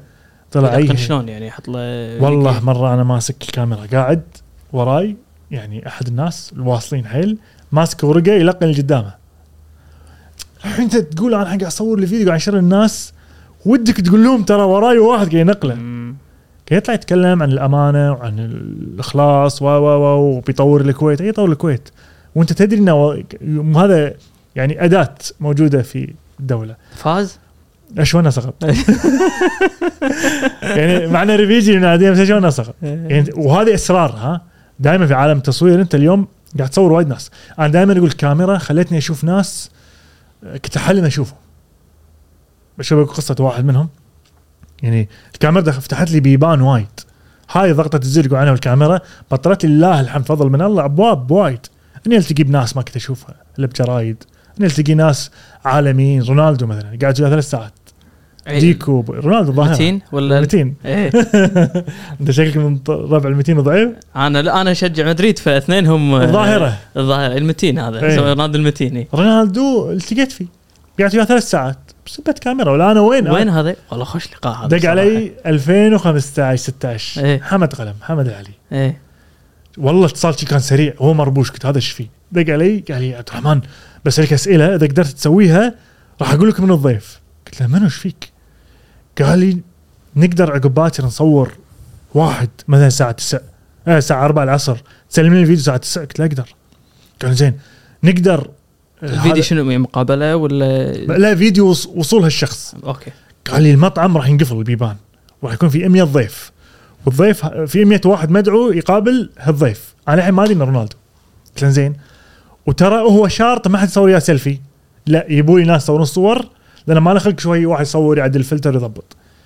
فتقدر تصور لي ال 100 مدعو مع الضيف وتسلمي صورهم؟ قلت له أقدر. زين تقدر؟ تقدر قلت له أقدر. منو هذا؟ شو خفت قلت له رونالدو؟ قلت جي بالضبط قلت اي رونالدو؟ أنا أحب الكرة. إيه. قلت أي رونالدو؟ قلت رونالدو برازيل قلت له من صدقك ولا قال لي والله. إيه. قلت له الحين أنا بصور رونالدو؟ قال لي إيه؟ قلت له إيه؟ لو ببلاش بصور عادي. رونالدو هذا. مرة بالعمر انت تقعد إياه. وين؟ يقول هالمطعم. متى؟ قال عقب باكر. ولا تعلم أحد قلت له زين. بس طمعت شوي قلت له زين. علي بربعي إيه. والله ربعي صاروا ما يفهمون تصوير. عمين تكفى أنا بشيل الستاندات أنا بساعدك مدير الإضاءة. اي فيومها عشان حتى أختبر الربع زيت بجروب الواتساب. قلت منو يبي يتغدى مع رونالدو بس يدفع 100 دينار. لأن قلت لهم بلاش كل من بي. إيه. كان ثلاثة دشوا علي حتى مستحب الجروب دشوا دايركت. إيه. حمين بدفع 100 دينار. إيه، قلت حلو. الثلاثه اللي قالوا بنستعين ندفع فلوس تعالوا ببلاش يلا. قاعد قعدوا مع رونالدو ثلاث ساعات. بسبة الكاميرا التقيت في رونالدو مثلا. أنا بالنسبة لي وناس مم. الشيخ محمد بن راشد على المكتوب. هذا متهم عطني وقت ومكان دائما الشيخ محمد التقيت فيه ثلاث مرات. ان شاء الله. بسبة الكاميرا. هذا من الشخصيات العظيمة اللي تشوفها بالجرايد. أول مرة كنا مع النادي الإعلامي مع كلية الآداب. رحنا كطلبة نحب الميديا نبي نشوف مؤسسات دبي. وأبو ظبي في الميديا. والله في قصة والله تعور القلب. رحنا إلى مؤسسة دبي للاعلام فقالوا لنا ترى هذا فوق في مكتب الشيخ محمد بن راشد. بس ترى هو مو موجود الحين موجود بالشارجة قاعد يخرج طلبه. قلنا أوكي بس إذا كان موجود إن شاء الله يسير عليكم. رحنا قالوا والله بالشارجة. فشوي عرفت انكسرنا ودنا نشوف هالشخصية. فكنا نتمشى نتمشى بين قعدنا في قاعة يقدموا برزنتيشن شي تبطل بابا الشيخ محمد بن راشد؟ حتى موجود فيديو بيوتيوب. إيه. إحنا اوه وصل. حتى كان يمه ويا ناس كاميرات كان نسلوا نسلوا كاميرات قعد ويانا. كان يفز. كان يقول جملة قال والله يا جماعة أنا كنت في الشارجة خرج طلبة. قالوا في طلبة كويتيين جايين المكتب ركبت هليكوبتر جيت عشانكم. إحنا هني خلاص. فقعدنا وياه ساعة كاملة نسولف ناخذ ونعطي وياه. هم كذي التقيت بهذه الشخصية بسبة حب الميديا والكاميرا. التقيت فيه ثاني مرة مع البنك في بيت التمويل الكويتي وأذكر صورت حتى مع الشيخ حمدان. فزاع سيلفي قاعد بسبة كاميرا. تبطلت لي أبواب. قابلت رؤساء دول. اشتغلت يعني شوية مع القطاع الحكومي فلما يروحون وفود رسمية. و رحت العراق مرتين بسبة تصوير رحت بغداد رحت البصرة. يعني هذه رحلات ما تصير معاك إلا لأنك الكاميرا. الكاميرا موجودة شو يوديني هناك؟ روح العراق تروح دول في أفريقيا تروح تكتشف دول جديدة بسبة حبي للتصوير. فأنا بالنسبة لي تصوير الميديا مو بس هو business هو بطل لي أبواب يعني كبيرة. أذكر التقينا بالرئيس العراقي زرت رئيس الوزراء رئيس النواب هناك. كانت تجربة جميلة. العراق. بالعراق. هاي سنه 2019 رحت مرتين. يا أخي تجربه جاي. رحت يعني تعرف لما أنت تشوف بالجرايد القصر مال الرئيس و و و زي ما قلت تدش تقابل الرئيس. بس بيتك أقول لك كاميرا. ف أنا بالنسبة لي دائما أقول الكاميرا فتحت لي أبواب ما كنت يعني حلم فيها فضل من الله. ويمكن لو يرد يعني وأنا أحب أرجع لورا. لو يمكن مو شاري كاميرا في 2010 كان يمكن ما أدري شنو الحين أنا. إيه. مو مبرمج ولا محاسب. مصمم ولا محاسب. محاسب شكله محاسب. سبحان الله الله يكتب لك شلون يعني. بس شو تشوف يعني؟ أنت اليوم عبد الرحمن قاعد يسوي شيء فرضا عنده شيء معين يمشي عليه 1 2 3 4 أنا أصور إعلانات أنا أصور هالأشياء. قلت لك أنا أعتقد دائما كل شخص خصوصا إذا كان ناجح هذا الشخص عنده طموح بأنه يطور بأنه يكبر بعد خمس سنين. هذا السؤال الصعب ان انت وين رايح باللي أنت قاعد تسويه؟ إنزين أي شخص أدري. التصوير أنا صدق إني ماخذه كشغل وكذي في له مدخول حال حال وظيفه الشطاره انك توزع عند مصادر دخل. تستثمر هني تشتغل هني تجرب هني تطور من هني لأن هي معتمدة عليك. اللاعب كرة قدم عمره 35 يعتزل. الذكي هو اللي يضبط أموره تالي. ما عنده عيال يبي يبني بيت يبي يشتغل يبي.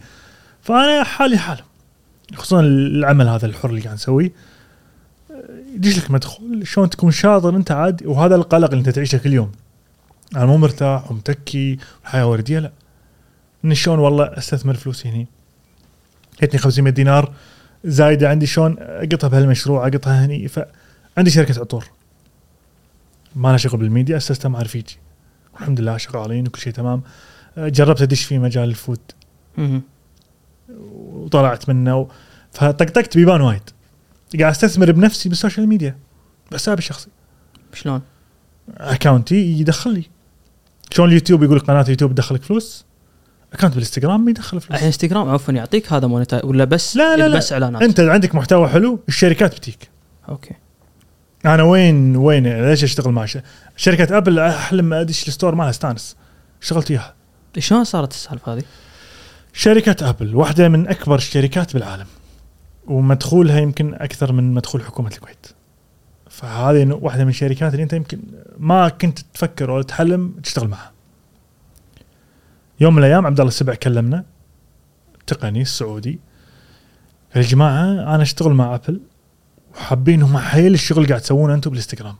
كنا أنا عبد الله الشايجي وحسام العوضي. محتوانا كان آخر ثلاث سنوات عن التصوير بالتليفون شلون نتصور ننشر معلومات شلون إنك تصور شلون تعدل صور شلون تنزل برامج شلون تصمم شلون تستغل اكونتك شلون تضبط اليوتيوب مالك شلون تصور فيديوهات عن طريق هذا التليفون اللي عندي وعندك وعند كل الناس. فقال يبوكم باجتماع. رحنا اجتماع. وطبعا مستانسين شركة أبل مناديني كرجل. ما تثقل عليهم تصير خفيف. فرايحين. أنا عبد الله الشايجي كذي أذكر حتى كان برمضان. رحنا وقلنا يا جماعة خلوها سكاتي. مرة ثانية وقت ومكان وين؟ هذا أي؟ بدبي في رمضان 2018 okay. يا جماعة خل نروح سكات حتى ما نبي نصور بنقول رايحين دبي. إيش عندكم؟ ما إحنا قايلين لأن حتى حياتنا دائما مرتبطة بال social فدائما story ات رايحين مسافرين كذي. قلنا هذا نبي نخليها سكاتي. قعدنا باجتماع قالوا اللي قاعد تسوونه أنتم وايد حلو. نبي نسوي دورة أو أو إيش يسمونها؟ دورة في Apple Store دبي.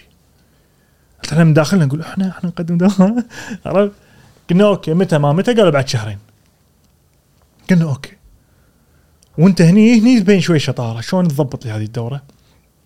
شلون نضبط ال poster؟ شلون نضبط الصور؟ فضبطنا كل شيء قلنا يا جماعة الخير في هذا التاريخ بنكون في Apple Store دبي. بنقدم دوره. يومها كذي انت رايح أنت من داخلك الحمد لله مستأنس. آه أنا قدرت أشتغل اليوم مع شركة آبل. قدمنا قدمنا ندوة جميلة كانت. بعدها قالوا لنا تعرفون زاك كينج؟ في واحد. اللي يخفي كذي. ها مو طبيعي يا أخي. قالوا هذا أعلى حضور أنتم ثاني أعلى حضور عندنا. ما شاء الله. فنبي نسوي دورة ثانية. فأنت من داخل الحمد لله أنت تعبك اللي سويته ونقلك للمعلومات و... ترى أنت اليوم لما تنشر المعلومات للناس ترى هذه الطريقة أنا أصور فيها هذه الطريقة اللي أنا أعدل فيها هذه البرامج أستعملها يرد لك. هذا عمل خير قاعد تسويه أنت ولا المعلومات قاعد تنشرها يرد لك. الله يجازيك فيها. فنشر لنا المعلومات هذه هو اللي يخلي الشركات تشتغل. اشتغلنا مع شركة أبل أذكر أكثر من محاضرة لما ينزل تليفون جديد يقولون تفضل هذا الجهاز قيموا لنا إياه. أنت مصور فاهم وأنت user يعني heavy user للكاميرا فنقول لهم ملاحظات آه، ننصدم الدكتور عبد الرشاد يقول تدري عبد الرحمن لما اعطيناهم المحاضره عدلوها. اوف يأخذونها serious فنشتغل وياهم لله الحمد كل سنة. اشتغلت مع هواوي اشتغلنا مع سامسونج. فاليوم آه، التصوير شيء وانك تبني account مرتب في سناب شات وانستغرام هذا استثمار ناجح. قناة في اليوتيوب استثمار ناجح. على على يوتيوب. انت من ساعه قلت لي آخر فيديو نزلته كان عن الآيفون صح؟ صح. نص مليون قلت لي. نص مليون. إيش يقول لك هذا عن السوق؟ إنه ليش الناس عندها هالاهتمام بالتصوير؟ هل قلت لك كبيرة عندها رغبة إنها تصير مصورين ولا- قبل أنا هذا إحنا شوية بال social media يعني بالنسبة لي المحتوى تغير. قبل كنت أتكلم تصوير كاميرا تصوير كاميرا تصوير كاميرا. الجمهور مالنا كذي لما تكلمت عن تصوير بالتليفون ولا الجمهور أكبر. الناس مستعدة تتعلم أكثر. فقلت أنا خلاص ال social media راح أخفف نشر معلومات عن الكاميرات الاحترافية. وشلون تستعمل هذا ال mic Rode وشلون تركبه؟ لأن الجمهور ماله صغير. أبوي وأخوي ما راح يطلعون. ربعي لما أروح الديواني يقول عبد الرحمن لما تتكلم عن تصوير نسوي skip بس لما تتكلم عن شيء عندي إياه تليفون عشان أصور فيديو لا ننتبه فتغير المحتوى إلى عالم تصوير بالتليفون. فالناس كلها تبي تتعلم تبي تتعلم كلهم لغرض. يبون يسوون اكونتات حلوة. لغرض مادي ولا بس أنا أبي الإنستغرام لا لا لا, حلو؟ لا أنا أبي إنستغرام. أبي لي سافرت؟ أصور صور حلوة. أبي رحت كشته صوري تكون حلوة. أبي مثلا رحت مطعم أبي أصور صور حلوة عشان المطعم يناديني ثاني مرة ببلاش. مم. يسويها مع الشخص العادي يعني. أوه طبعا لا والله. والله أنا صاحب مطعم ولا صاحب شركة عطور. لما بطل أشوف منه حط لي mention أوف صوره حلوة. أكلم شريكه مو شرط إنه معروف لا كمصور لا خلنا شخص. عادي. لا أبي الناس تبي محتوى. على إيدك يا مود علمني خلاص اصور بدش بدش مطاعم والله أصور. إيه. الناس تبي محتوى مو رقم followers أنا أبي محتوى. تصوير هذه والله تشوف ال blogger تصوير حلو ما عنده أرقام. خلينا ننزل لها عطور خلينا تعطينا صور حلوة. هذا فنانة. واحد يا أعطاني review في مطعم وقاعد انشره بال story يا رجل حياك باكر. انت أنت اللي أبيك. فالناس ما تبي الأرقام تبي المحتوى. وعندي تجارب لهني مع ناس عندهم millions of followers تأثير صفر عن المجتمع. مم. فالمسألة هي مسألة ال content is king يخلق منافسين بعدين السوق إذا ما عندك سر لك عشان الناس تسمع سؤالك شنو سؤالك؟ خل اعيده بالمايك إيه. هذا سؤال. شنو هذا؟ يعني يعطيك الأسرار يعني أنا أنا الحين أقدر أقول سؤال وأجاوب. قول سؤال إيه عشان وش يقول. أنت اليوم لما تقدم دورات قاعد تكشف أسرارك كلها. إيه صح فبالتالي قاعد تخلق لك أنت منافسين وايد ما يبقى لك سر تتميز فيه. صح. مو هني الشطارة. ترى اليوم أنا أقول لك المعلومة أنا مو مخترع ذرة. المعلومة أنا أعرفها وغيري يعرفها. إذا أنا بتنحس وما أقول المعلومات كلها للناس ما راح أخذها مني راح أخذها المصور الثاني. راح اطلع أنا النحيس وذاك الاستاذ. مم. يوزع المعلومات بشكل مرتب. فأنا خل أي معلومة أخذها أنشرها عشان أنافس نفسي بنفسي. ما تعال إسرارك كلها بالشارع. شلون تسوي فيديو؟ كلها موجودة. ورحت يمين ولا رحت يسار.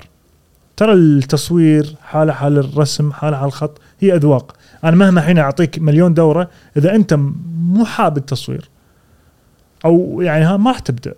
ومهما تبدع ما راح تصير نفسي. ولا اصير نفسك. مم. أنت تحب الفيديوهات الباهتة. أنا أحب الفيديوهات فيها ألوان. أنت تحب التصوير الأشخاص. أنا أحب التصوير فمهما أعطيك المعلومات كلها كل واحد له لمسته صح. وبالعكس لما أقول الأسرار كلها اللي موجودة ولا اللي قعدت ساعات طويلة وأيام أتعلمها واقول للناس خلى أنا أكتشف تكنيك جديد وأكتشف تكنيك ثالث. هني الشطارة. أنا برد لك على يوتيوب وإنستغرام. حلو.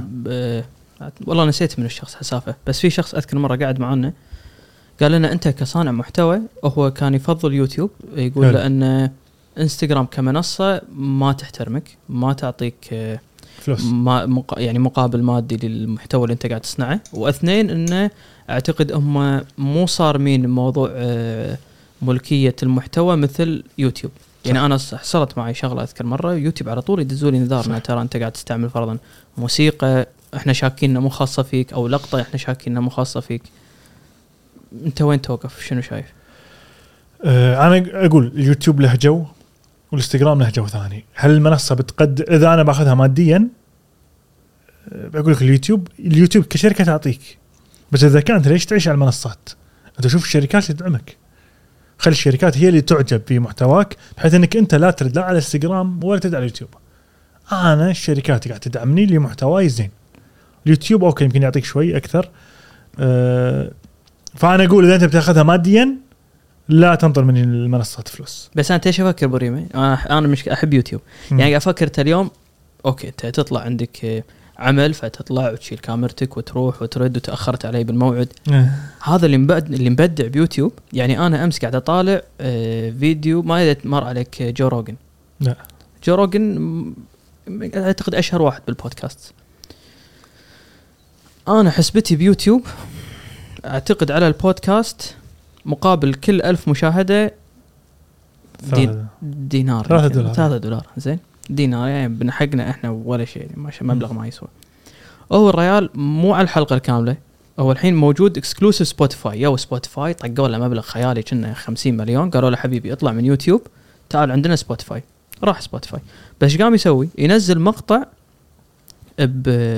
بيوتيوب ياخذ مقطع من الحلقة الطويلة ينزلها يوتيوب.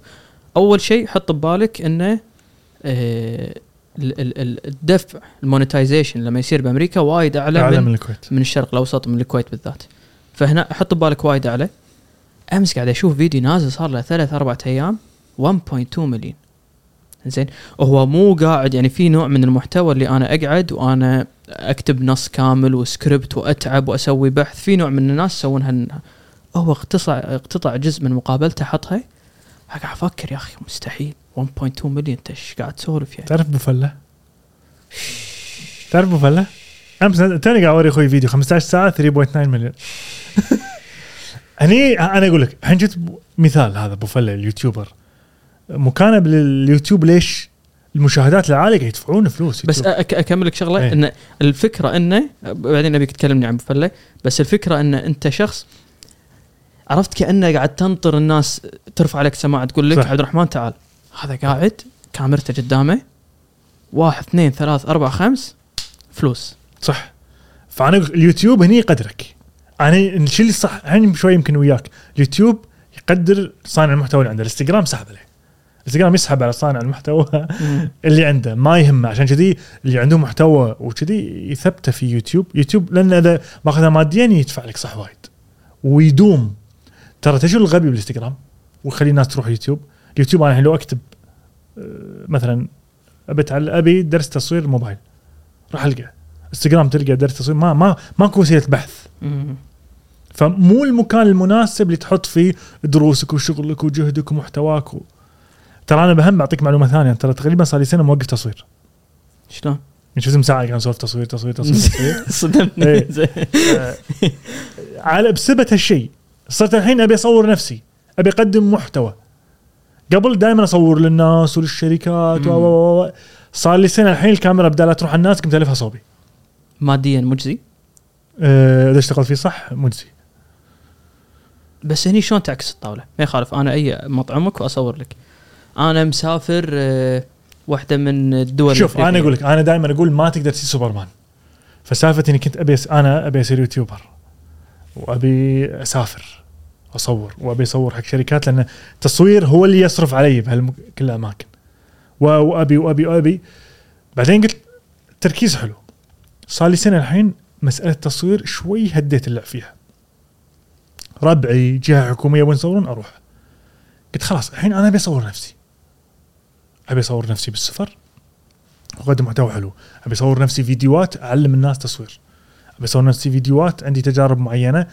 هذه الاستثمار بنفسي أبي أبي أنا أستثمر نفسي. أبي اصير أنا الشركة. أنا اللي أقدم محتوى أنا أسوي ريفيوات عن التليفونات أسوي ريفيوات عن الأجهزة أسوي ريفيوات عن اللابتوبات أسوي ريفيوات عن أي شيء أبي. اي واضح. أنت را أنت من مؤيدين يوتيوب قاعد تصير. اي مؤيدين يوتيوب. فقبل شهر قعدت مع group مصورين. جماعة الخير قاعد اتخيل إنه نصير شوية professional أكثر نصير شركة. كم راتبك؟ كم راتبك؟ خلينا نشتغل كشركة. وش وكل كل شركات الإلكترونيات بالعالم ترى تدور هذا النوع. تقط عليك الأجهزة قط. بس قدم لي حلقة اشرحني شو اسمه الأسمراني المشهور؟ أم كي بي إتش دي. مال اليوتيوب. ترى الشركات في ناس تقول لي عبد الرحمن صدق يعطونك تليفون بلاش؟ يعطونك تليفون بلاش يعطونك أنت إذا أنت قد سويت reviews. يعني مو فيزياء الموضوع ولا السر سوي قناة في اليوتيوب بالانستغرام سوي reviews على الاجهزه والله سوني محترمة. لو يسمعوني وكاله سوني في شركات ترى ها؟ وفي شركات زينه إيه، عطني انت الزينه ترى في شركات والله العظيم. يعني بعض مرات يمكن سوني نحس. إيه. بس تلقى شركة تصوير بالكويت تقول لك امسك كاميرا. بس تكلم في كل حلقة إن إحنا sponsor روح لومن مكان تصوير راح يتكفلون بالاضاءات عندك. لومن بس لا لا أنا بقعد إيه، لأن- يبين لأن قاعد. إيه، ترى. هني هذا فن ثاني شلون تتعامل مع الشركات؟ فأنا دائما أقول آه، فالحين أنا شوي حولت الكاميرا صوبي لأني أحب هذا المجال. آه، التصوير صار بالنسبة لي متعب. في تفكير في هدك في اشت... عيوب التصوير ما تكلمنا عنها. عيوب التصوير ترى اجتماعات وايد. التليفون ما يسكت طول اليوم. هذا كل شوي عنده فكرة بيدق عليك. هذا كل شوي عنده سال صار الموضوع مزعج بالنسبة لي. هو ما يدرك انه موضوع يعني دائما يرجع إنه موضوع ذوق يعني. ذوق بس أنا أقول لك مزعج. وتروح موعد تصوير تبي تصور مو جاهزين. فشوي أنا هديت اللعب قلت بلف الكاميرا بصوبي خلينا نجرب. أنا أحب أجرب. آه، بيوتيوب 30000 subscriber عندي تقريبا. قلت خل أفعل هذا المكان أكثر وكل الشركات مستعدة تعطيك اللي تبي. أنا اليوم أدور محتوى فبشرح التليفونات. okay شرحت الآيفون مرة مرتين وبعدين كلمتني هواوي. يكلمونك سامسونج يكلمونك شاومي يكلمونك يكلمونك تي شركات بالكويت الكترونيات تفضل. هذا والله جهاز يسوي كذي هذا مايك هذا stand هذا هذا. خلاص استانس على اليوتيوب.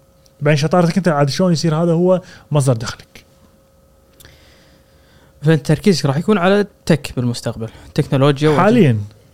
على س... أنا حاليا تركيزي صار في سناب شات واليوتيوب. سناب شات إنك تعرض يومياتك ولا؟ لا لا أشرح لك اللي تبي. أنا بسناب شات الحين عند يعني أنت شلون تخلق الجمهور اللي عندك؟ الناس اللي تتابعني تدري عبد الرحمن أي update يصير بالآيباد بالتليفونات بالحياة بالسي يعني صادق وياهم. كل ما صدقت مع ترى الناس أذكياء. يدرون هذا قاعد يسوي دعاية وهو مقتنع. والله يعرفون. ويدرون إنك قاعد تسلك. ويدرون إنك قاعد تجرب شيء أول مرة وقاعد نفسك تعرفه من زمان. فإذا صدقت وياهم يمشون معك. شلون يمشون معك؟ عبد الرحمن شنو قال؟ قال هذا زين؟ okay. ليش صادق؟ وفلان ثاني لا والله كلكشي قاعد يسلك تسليك يعني يسوي سكبات فأنا بالنسبة لي خليت منصة سناب شات هو المكان اللي أعرض فيه شفت تجارب والزحمة اللي اسويها بحياتي. صارت كلها في سناب شات. بس review بس ولا تعرض؟ أنا اليوم والله أنا لأنك من ساعتها قلت أعرض والله بشكل عام.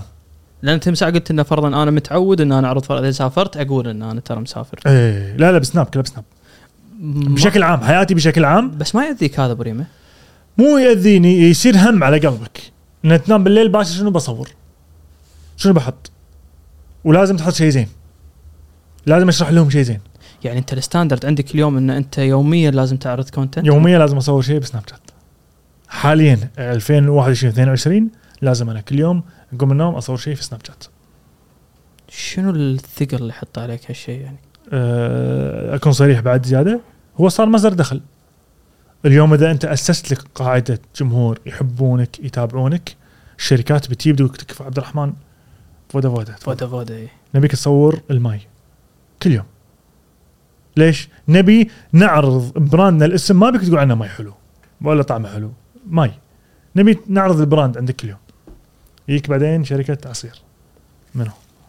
وهو نفس نفس جماعة فودا فودا ناس جماعة فودا فودا عبد الرحمن عندنا عرض على package ات. ممكن تصور فتقول أخ شنو هذا؟ بيدفعون فلوس. مقابل إعلان. أوه هذا عالم الإعلانات يسولف عنه يسولفون. عنه الناس. فصار هذا الحين مصدر دخل. تبي تكبره؟ قدم محتوى. فهذا اللي صار فيني الحين من السنة طافت. شفت السنين اللي قضيتها في التصوير والتعليم والدورات. هذا كله ناس كانت تتابع تتابع تتابع تتابع. قاعد تبني. قاعد تبني أنت. اليوم الشركات قاعد تحترم هذا الشخص اللي قاعد يبني. ونفس الشيء ترى لو كان لو كان شخص سيء الشركات ال- الكبيرة ما تروح له. صدقني ما راح يشتغلون وياك ابل إذا كنت شخص سيء. امم سيء تقصد شلون يعني؟ اللي خلي يلقون عن هفوة سويتها في حياتك. شفت تاريخك كله؟ مم. هفوة مسويها ما يشتغلون وياك. راح يشتغلون وياك الشركات العادية جدا. إيه، أنت ما شركة عادية تروح حق الشخص. إنسان محترم صاحب محتوى الشركات الكبيرة كلها بتيك أنا بكلمك شيء عن عن من ساعة تكلمت عن بوفله أه بقول لك شيء وبشرح لك ليش هالموضوع متعلق فيه. بكل مجال تسمع أه إنه والله إحنا نبي فرضا أذكرها من أيام الكرة ها؟ لاعب كرة يقول لك والله إحنا الدولة ما تدعمنا الرياضه الدولة ما تدعمنا فرضا يوم كنت تصوير. في مدرسة تقول لك الدولة لازم تدعمك وتكبرك وهذا وفي مدرسة تقول لك لا يبا هذا سوق حر الدولة إيش علاقتها؟ عبد الرحمن زين بالتصوير راح يدقون عليه مدارس راح يدقون عليه عفوا آه، شركات يقول له تعال أعلن عندنا. آه، وين تميل؟ شنو تشوف أنت؟ إيه يعني هل في إيه، مسؤولية على الدولة أن اليوم تدعم عبد في الرحمن؟ مسؤولية. ليش بس؟ أنت هذا الدولة سوق- تدعم. سوق مفتوح؟ أنت لا لا ادعم وفر لي آه، يعني الحين أنا مصور صح؟ في وايد مصورين. وايد عددهم. عندنا مؤتمر سنوي كل سنة نسويه اسمه Photo Talks عبد الله الشاعري خالد الغفور أنا معاهم نساعدهم نقيم هذا المؤتمر. نجمع فيه أكثر من 600 مصور كل سنة. كل مصورين الكويت والخليج يجون يتعنوا له. الطق بيبان الدولة. جماعة الخير قاعد أقيم مؤتمر. أنا شخص فرد. عندي إني أقدر أسوي واحد من أكبر مؤتمرات التصوير على مستوى العرب. ساعدوني. وفروا لي قاعة. ولا شيء. فتروح تطق شركه القطاع الخاص. جماعة الخير شلونكم؟ شو أخباركم؟ أنا قاعد أقيم مؤتمر يخرع. يوريك صور وفيديوهات يخرع المؤتمر. حياكم. ماكو شيء. الشيء اللي إحنا نسويه صدق آمون على بعض الوزارة. شلونك فلان؟ ممكن تحضر الافتتاح. نبي نحط إن هذا بحضورك. مم. هذا يعني من علاقة أترجاك شخصية. اي إن التعال راح يفيدنا والله. إذا قلت إنك أنت بتي هالشركة راح ترعى. وأقول له يا فلان إذا تمون عليهم يعني أرض المعارض اعطونا قاعة. ما أبي شيء هو مؤتمر غير ربحي ما أحط بجيبي دينار أنا. أنا أدفع من جيبي أجيب مصورين من برا و فهني الدولة أقول لك أنا لها مقصرة بهالدور. وينكم أنتوا عن عالم المصورين بالكويت كلهم؟ عدد مخيف.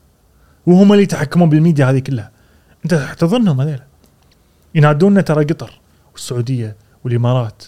نروح نصور الجهات عندهم ونقيم دورات عندهم. انت بالكويت وينك؟ ليش جهات رسمية في السعودية وفي قطر وفي الإمارات تقول والله يا فلان فلان تعالوا قدموا دورة عندنا. وأنت هني بالكويت ما حد يدري عنك. أنا أروح بنفسي أقدم دورات بنفسي. ليش ما الدولة هي تقول تعال أنا أدرب الناس خليني أدرب الجهات. ما يعني شفت هذا الجانب مو موجود. أبي أخذ استديو مثلا. روح واخذ أجر استديو وانصلخ بالأجارات. ليش الدولة ما تقيم مبنيين ثلاثة حق الناس ال creative والله يا جماعة هذا مكانكم. أنتم. يا مصورين ويا است- استديوهات يا أخي. ما ما أحتاج. مبنى حلو مركز للمصورين.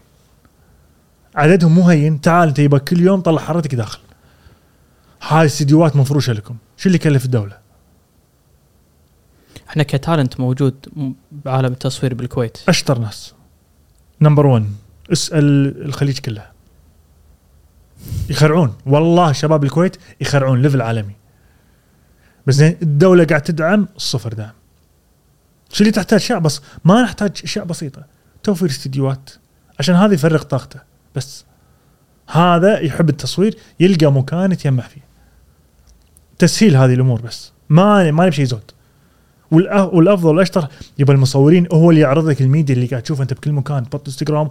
تعال خله بصفك. قول تعال أنا شغلك بهالمكان. تعال بيستفيد منك وزارة الداخلية وبيستفيد منك وزارة الدفاع وبيستفيد منك وزارة الإعلام وبيستفيد منك وزارة المالية. ترى أنا عندي جهد شخصي أتمنى تطوير التصوير في الحكومة. شفت التصوير الحكومي؟ شفت آه، ما أبي أعيد. آه، شفت الميديا القوية الموجودة حق سمو الأمير محمد سلمان؟ يا أخي شيء يخرع. تعلم منه دول. محمد بن راشد شيخ شيخ حمدان فزاع. في ميديا قوي ورا. ميديا مخيفة. في ناس أذكياء من ورا. هو اللي يدير هذه الميديا. أنت بالكويت ما عندك هذه القوة الحكومية. هناك بساعة واحدة تشوف الخبر ينتشر بأكشخ طريقة. باحتراف يوصل خبر إحنا عندنا خدمات إخبارية صغيرة أشطر من الحكومة. تنشر أخبار وتسريب وتصوير تليفون. ليش؟ قرار يوصل لك شيء عرفت؟ ليش؟ مو؟ مو- سكان يعني. هذا اللي يصير فيني ليش؟ واشتغل ترى وياهم اسعى. والله تعال خليني اشتغل مع الجهة أقدر اساهم. لا والله إحنا عندنا توني قاعد اكلم تليفون. عندنا موظفين وعندنا مدراء وعندنا جماعة يخرعون الشباب استعينوا فيهم. يخلون الكويت تخرع. فقصدي انت عندك فئة من الجمهور هذا مال المصورين مسحوب عليهم. أنا تي ليش آه، متى انتبهت حق هالموضوع؟ يعني أنا من طلعت ثورة ال- ال influencers بال بال بالميديا بحكم إن أنا يعني أشتغل وايد برا الكويت بالخليج ف وين ما أروح بريمه اليوم. شفت فرضا فلان فلان إيش سوى كله عن influencers كويتيين فكنت دائما أستغرب إن كحكومة يعني ليش أنت مثل ما قلت تو أنت كشخص influencer ممكن أنا إذا أنت دولتك حتى لو مو مسوية زين أطلع لك إياها أحسن دولة بالعالم. يا رجل نطق بيبان عليهم. والله العظيم نطق بيبان عليهم. يا جماعة عادين نغطي هالمكان؟ لا. مثال مثال. أعطيك أعطيك مثال سريع. أذكر مرة واحد مصورين قاله نهائي أحد الكؤوس بالكويت عندنا. يا أخي تبطل تلفزيون تشوف تغطيه تعبانة. فيا جماعة النهائي الجاي إحنا متطوعين نسوي فيديو ينزل بالسوشيال يخرع والله تكلمهم يا عمي شي شي يقول لك هذا إيش في شيء عنده جماعة والله إحنا فاهمين شنو الميديا تسوي. الناس تتناقل هالفيديوهات كلها. يا عمي تصاريح ودنيا وهذا. فكنا من شرك أنت ما تمشي أنت تبي تطور بس. أنت عشان عشان فتكلم مرة مرتين شو يصير بعدين؟ كيف؟ أنت عشان تستوعب القوة اللي عندك يعني شفت اللي صار مع السعودية؟ يعني هو أنا ما ما تابعت عدل بس فهمته قام طيارات تطلع من الكويت صح؟ لأن انفلونسرز رايحين يغطون. آه، طبعا. يعني هذه قوة الكويت. الكويت اقوياء بمشاهيرها بمؤثرينها بمصورينها بفنانين. أنت قوي أنت خليجيا قوي ويعني هذه مو شافه نفس هذا هو واقع وهم يقول كذا. شلون الحين تقول مثلا رياضة والله في دول الخليج كلها أقوى من الكويت؟ هذا واقع. كل دوريات بالخليج ما يشوفون الدوري الكويتي شيء. دوري على قولتهم هواة مال الكويت. لكن من ناحية الميديا لا يقول لك والله أنتم تخرعون. صح إحنا يعني نبي نلحق وياكم. لما تشوف مثلا قطر الإمارات كذي يبي يستعين فيك. ليه صارت معارض موجودة في دول الخليج يستعين بمشاهير. الكويت يروح. أنا ليش ليش الحين بربط الموضوع؟ ها؟ ليش قلت لك أبو فلة؟ هذا الشخص أنا طحت عليه قبل سنة يمكن. أدري إنه هو ماني ماني ماني متأكد إذا مواليد الكويت بس عايش بالكويت طول. عمره. أه دبي ترى اختصروا السالفة وياه بشيء واحد. آه الله عليك. شفتهم؟ خذوه جاهز مجهز. حطوا شنو كان قاعد يجمعون تبرعات صح؟ قاعد بالكويت صار يقول أربع خمس ترى ما أعرفه شخصيا بس أعرف الفيجي أعرفه. مخيف عنده أرقام مخيفة مو باليوتيوب. وبالإنستغرام. مو. عنده جمهور مخيف. معادي مليونز ملايين من البشر. شاب صغير. أنت بدال لا تحتوي يعني انت أنت مو ما تحتوي أنت أنا شو كذا يعرفون أصلا؟ أنت مشفط عليه. يعني انت ساحب على وزارة إعلام كاملة. متمثله بواحد عمره 22 سنة ما كم عمره. ما أعرفه بس تعرفت على نفسي قبل سنة. طالع هذا يا جماعة شنو هذا؟ هذا وزارة إعلام متنقلة. يخرع. هذا يسوي كذي يحرك جيش. راح الإمارات. يعني في سبب يمكن ما أقدر أقوله. يعني ما أقدر أطفل عليه. اللي صار في أحضان دولة خليجية الإمارات. من ثاني الشهر ما أدري أول شهر صورته على برج خليفة. شوف الدعم. صورته موجودة على برج خليفة. هني الدولة ممكن شلون تدعم؟ ولا الشركات شلون تدعم؟ كذي الدعم خلاص أنا هذا الثورة الإعلامية يصير عندي. ولا بيفيدك ترى أكثر ما أنت راح تفيده يعني. ولك بيفيدني. أي شيء أنا باكر أحتاجه منه لو بيطلع فيديو بسيط يتكلم أي خبر يوصل عن طريقه أي فعالية عندي تعال بفله حياك يعني هذا تقيس على على الأشياء اللي ينحط صورته يا جماعة برج خليفة. أنت بالكويت 50 سنه سويت اياه حرام. خليته يروح. حرام. جدد شكر لشركة حسابي لرعايتهم لهذا البودكاست. اليوم شركة حسابي توفر خدمات لأي صاحب business سواء كان صاحب business صغير متوسط business آه، عنده في البيت. يوفرون لكم application تقدرون عن طريقه تبعثون لعملائكم آه، روابط آه، واتساب أو مسجات ويدفعون عن طريقهم وتحصلون أموالكم. آه، وأي أحد حاب إنه يعرف أي معلومات زيادة أو يتواصل معاهم معلومات موجودة في ال description تحت. بريمة على موضوع يعني أنت رزقتك قايمة على تصويرك. صح. صح ولا لا؟ ف اليوم لما أنا محمد زايد أشوف بريمة حاط صورة وأروح أخذها وأحطها مكان ثاني. يعني آه، ما أدري الموضوع هو موضوع تش... يحتاج تشريع يحتاج ثقافة. وين إحنا والله بهالمجال في هذا؟ إيه إيه في قصة محزنه بالنسبة لي. زين آه يمكن هذه أول مرة اقولها أنا وايد مصورين ناطرين. عندي صورة صورتها وطبعا أنت صح كلامك هذا رزقتي وهذا شغلي. لما ما أنا أصور الصور هذه إما أبيع الصور اما استعملها في مكان وما يصير لأي كائن من كان إنه يستعمل هذا الشيء. أنت اليوم الرسام آه، يرسم رسمة ما يصير تبوقها وتطبعها ببيتكم اعتديت على شغلة. نفس الشيء بالنسبة لنا التصوير. كتصوير فوتو أو تصوير فيديوهات. ما يصير أي جهة تي تلطش شغلك وتحط عندها. كائنا من كان. يوم من الأيام أنا عندي صورة مصورها بالتليفون صورة لأبراج الكويت. واحدة من أنجح الصور بالنسبة لي وأشهرها. الناس تستعملها في تويتر وبانستغرام ويحطون أفاتار عادي طبيعي إن الناس تتداول صورة جميلة. المو طبيعي والغلط إن الناس تستعملها تجاريا. يعني واحد يستعملها ولا يبيعها وأنا صاحبها الأصلي. هذا هني ما يصير. القانون بالكويت واضح وجميل. زبدته إنه ما يصير أي أحد يستعمل شيء لملك غيره. من صورة فيديو أغنية لحن خطبة كلام مخطوط أي شيء أنت تملكها ما يصير أنا أعتدي عليه. القانون واضح وصريح وجميل. يوم من الأيام بطل بسناب شات والناس مصورين. ها عبد الرحمن ما شاء الله صورتك مطار الكويت. شلون صورتي مطار الكويت؟ طالع ولا صورتي مطبوعة يمكن 8 أمتار. في مطار الكويت مطار تي 4 الجديد مكتوب مرحبا بكم في الكويت صورتي. قلت ما يمكن حاطينها اليوم بيشوفونها باكر يعني. الإجراء الطبيعي أشتري الصورة منك أطبعها على كيفي. أو إني أستأذنك بستعملها وأعطيك الأذن. حتى أقول لك حط اسمي ما تحط اسمي شيء راجع لي أبيع لك إياها ما أسمح لك كيفي ملكي. أما من وراي مأخوذة ومطبوعة هني أنت لا أنت حطيت يدك على شغلي وخذيته بدون إذن وحطيته بدون إذن. واحد ثاني ومطار. فتخيل عدد آلاف الناس اللي تسافر ترد. كل يوم يدزوا لي خمسة صور صورتك صورتك صورتك. استأذنوا منك لا سبحان الله أنطر اليوم ليسافر لأن يصاير صوب القادمون. فما جوا بالقادمون كل مرة أسافر مطار ثاني أبي أسافر التي 4 ردي ذاك اليوم أبي أطالع صورتي هذه المطبوعة في مطار. أنت المفروض ترى تستانس ها؟ صورتك مطبوعة في مطار الكويت. لكن لما تلقى الشعار جهة ثانية محطوط عليه يعني ذا بايقينك بوق أنت. أروح المطار ولا أشوف صورتي فأبي أصورها أبي أوثقها. أذكر أحيانا شرطي قال لي أخوي ممنوع تصور قلت له ما يخاف تكفى بايقيني. تكفى خليني أصورها بس. صدمت ها اي ها؟ قال لي أوكي. فصورتها. فقلت للناس يا جماعة أنا الحين صورتي منهوبة نهب. في مطار الكويت وواحده من الشركات اللي يعني المشغلة حاطة شعارها عليه. فأنا عارف من اللي خذاها.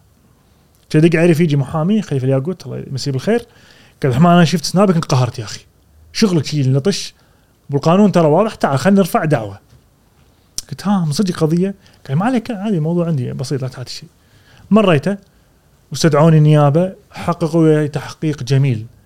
شو اللي تثبت إنها صورتك؟ و و و, يعني حتى قال لي قصرت وياك فيك؟ لا لا والله بيض الله وجهك متى صورتها ومتى حطيتها وشنو الضرر عليك؟ و والصورة بكل بساطة شلون تثبت انها صورتي؟ ترى المفروض يجي واحد إحنا اليوم لما نحكم تصوير شلون أدري هاي صورتك؟ ورني صورتك قبل التعديل وبعد التعديل. هاي معدلة الصورة موجودة. فأنت راح تقول هاي الصورة قبل التعديل. أنت طرف ثاني وين الصورة الأصلية؟ ما عنده. أنا أملك الصورة الأصلية.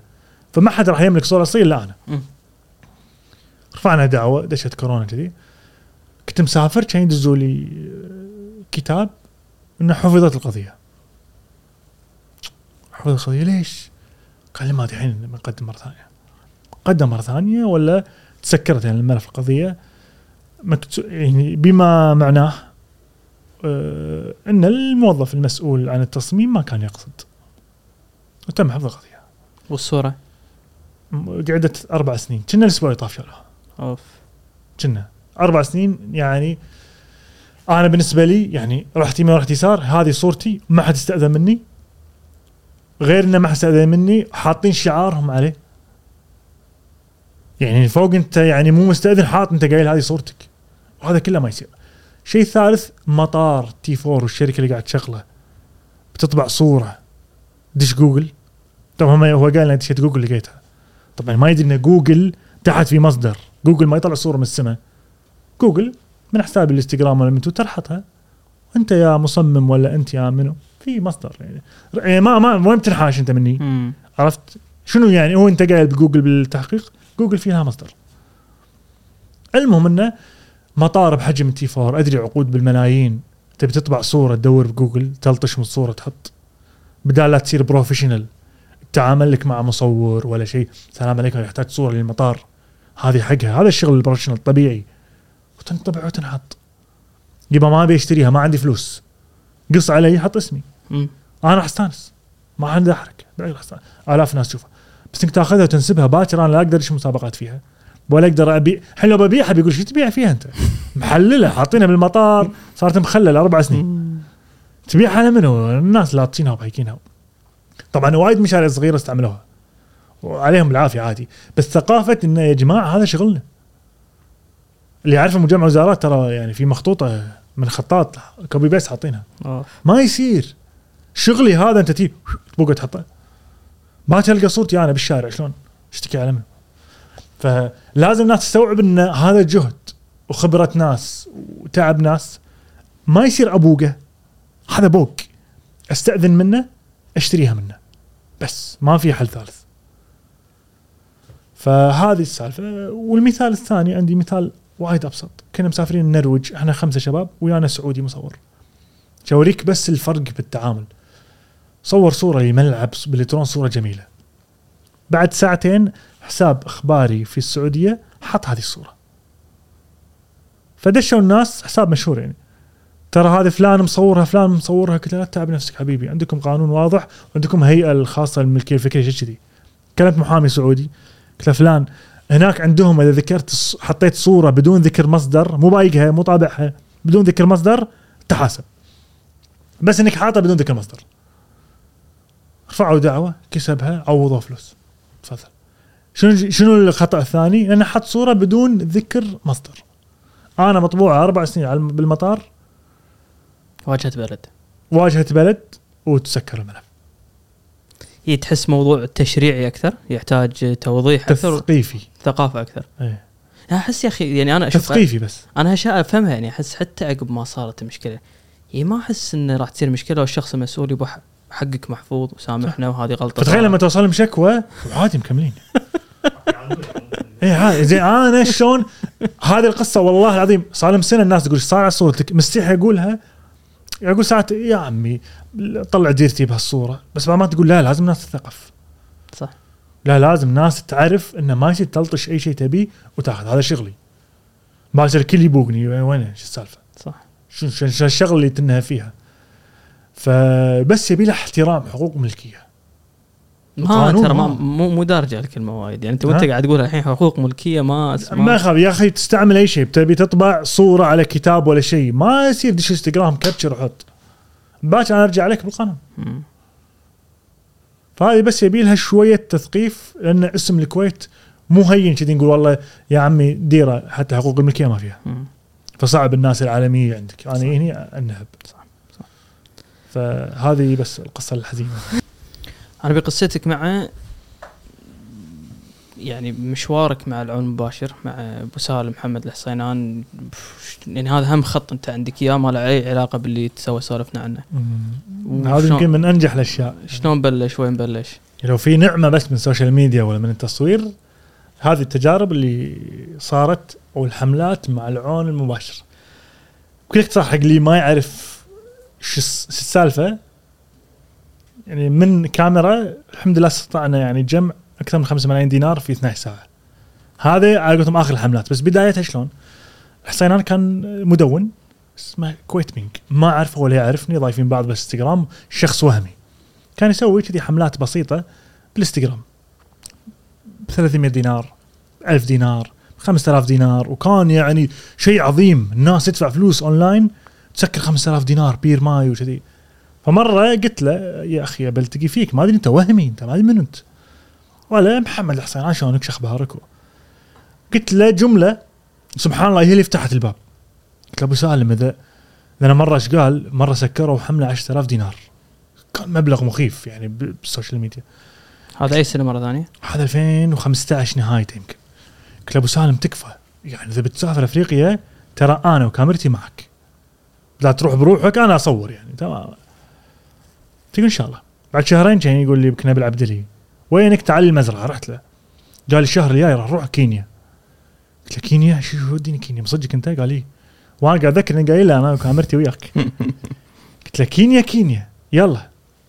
كينيا ما أدري شنو هي تماسيح ما أدري غابة بالروح ما أد ما أعرف شيء. ولا لي شغل بالعمل الخيري كل اللي يصير حالي حال الناس لكن ب account ي قلت له أبي أصور. قال لي يلا. فرحنا كنا group أربعة خمس شباب. ماجد الزعاب يذكر عبد الكريم الشطي ودكتور عبد الله عبد الرحمن سميط هو مدير عام عون المباشر. ولا أعرف شنو يعني عم يعني عرفت هالباب جديد بالنسبة لي؟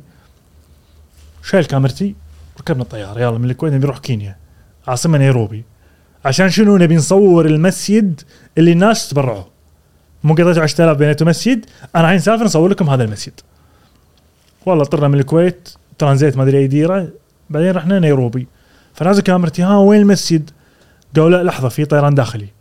نطير طيران داخلي اتذكر ساعتين مراوح طبينا نزلنا الحين قلت لهم يا جماعة ها وين المسجد؟ قالوا لا المسجد بجزيرة. فهنا بنركب قارب. نركب قارب. هني أنت يصير فيك أنا شو وداني اياهم عرفت؟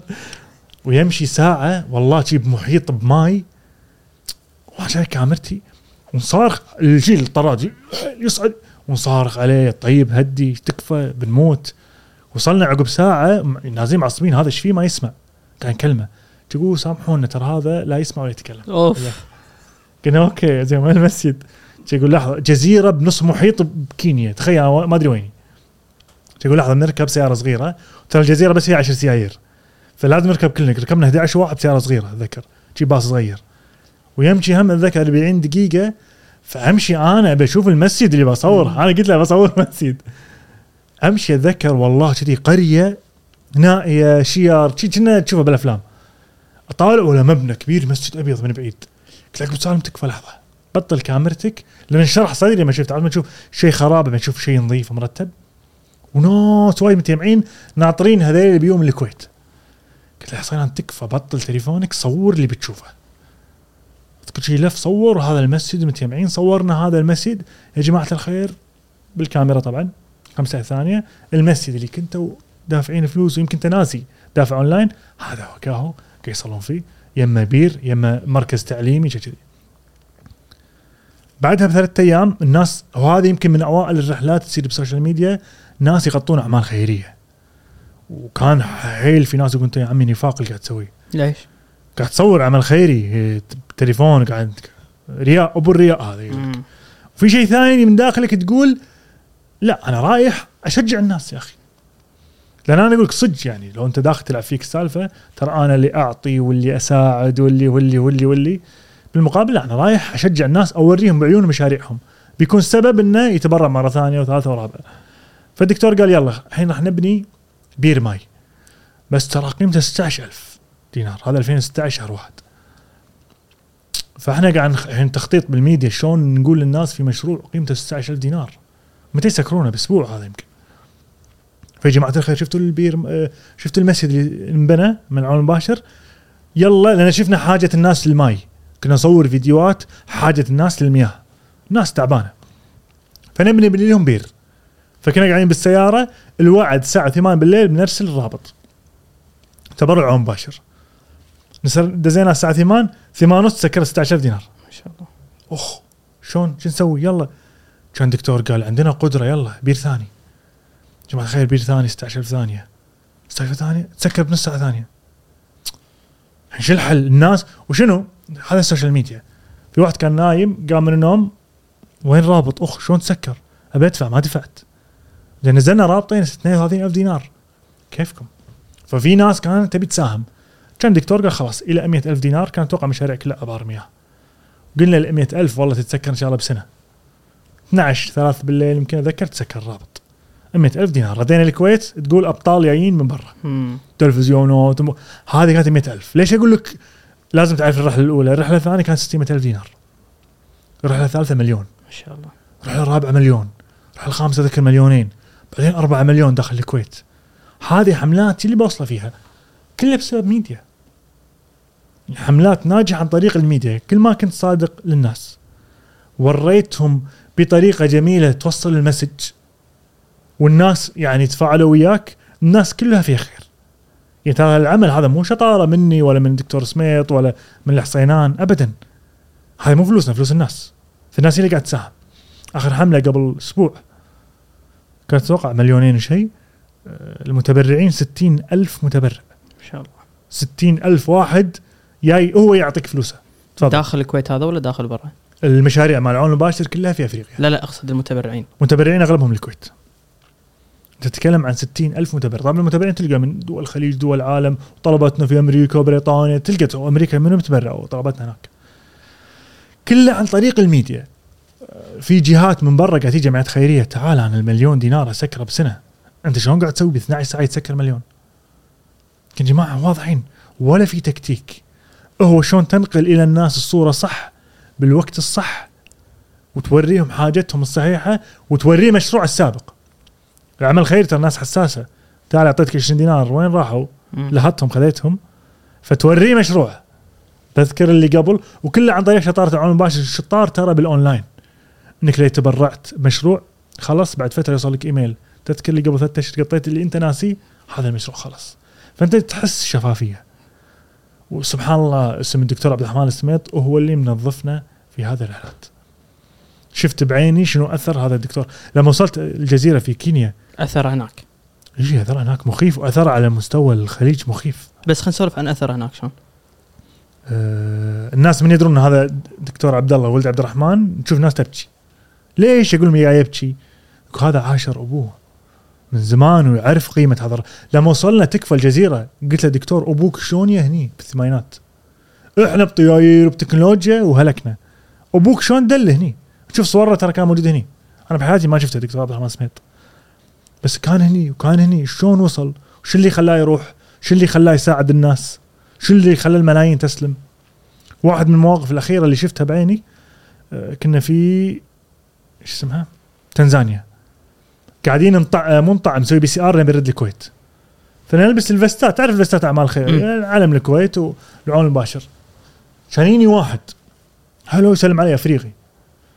قلت له هلا كان يقول اي نيد يبي يقابل امير شيخ في الكويت قلت له شيخ الكويت الربع يبي يقابل الأمير. شو افهم فيه؟ قلت له إن شاء الله ما إن شاء الله. ومت...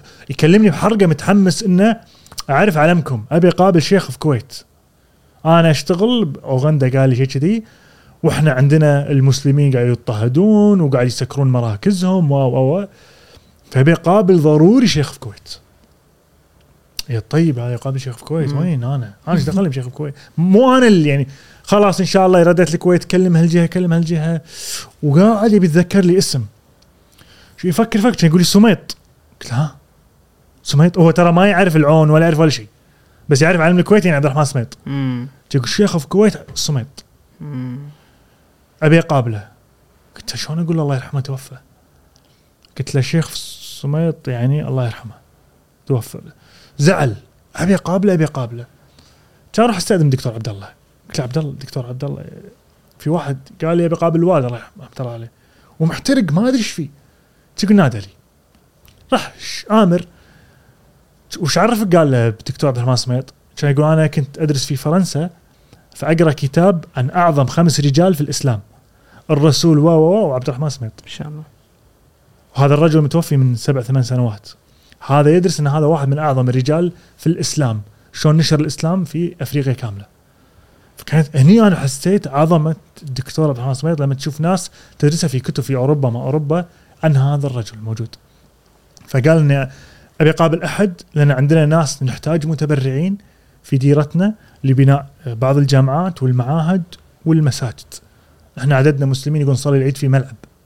ما عندنا مكان يعني يحفظنا وتدري الناس تتأثر في ديانات ثانية وكذي. فهني حسيت بعظمة الدكتور الرحمن سميت تو في آخر سفرة انه شلون سبحان الله يعني بنى شيء وصيته يمشي إلى اليوم. في المدارس في الجامعات العون المباشر عندهم 35 مكتب في 35 دولة في أفريقيا. متخصصين هناك. ولأن حملاتنا مرتبطة في الميديا فأنت مهما تسمع أن أنت وقاعد تسوون آه، الناس فيهم خير بشكل مخيف. يعني الازعاج منها 1% 90% ناس وياك. بس واحد من المية يش يشوف هو هو ما يحبك. بس يعني أنت دائما لما قاعد تجمع هذه المبالغ يعني مثلا أنت تكلمت المجموع كم؟ على على سفراتكم أعطيتني مجموع تو أنا اللي اعرفه مبلغ ما ما أدري. يعني بعطيك مثال أكثر من ملايين. 15 مليون. حلو. 15 مليون. على مدى خمس سنوات. مع بس طبعا ابو سالم هو ال leader. محمد حسنان. شلون؟ وهو اللي يعني في هذه الهمة. عارف أنت لما تقول كنا الجيش في عقيد وفي مقدم وراء كذي هو اللي بلش هالمبادرة. ماجد سلطان الزعابي هو اللي مسكه. قال تعال انت لك تأثير عندنا في الموقع الإلكتروني فايش رأيك نسوي حملة حملتين ثلاث؟ بعدين قالوا أوكي بعدين أنا قلت له خلينا نصور. فصار هالفريق هذا البسيط. وإحنا أبسط من كل الناس يعني مو تقول إحنا خبراء في العمل الخيري ولا تقول إحنا موظفين في العون المباشر لا.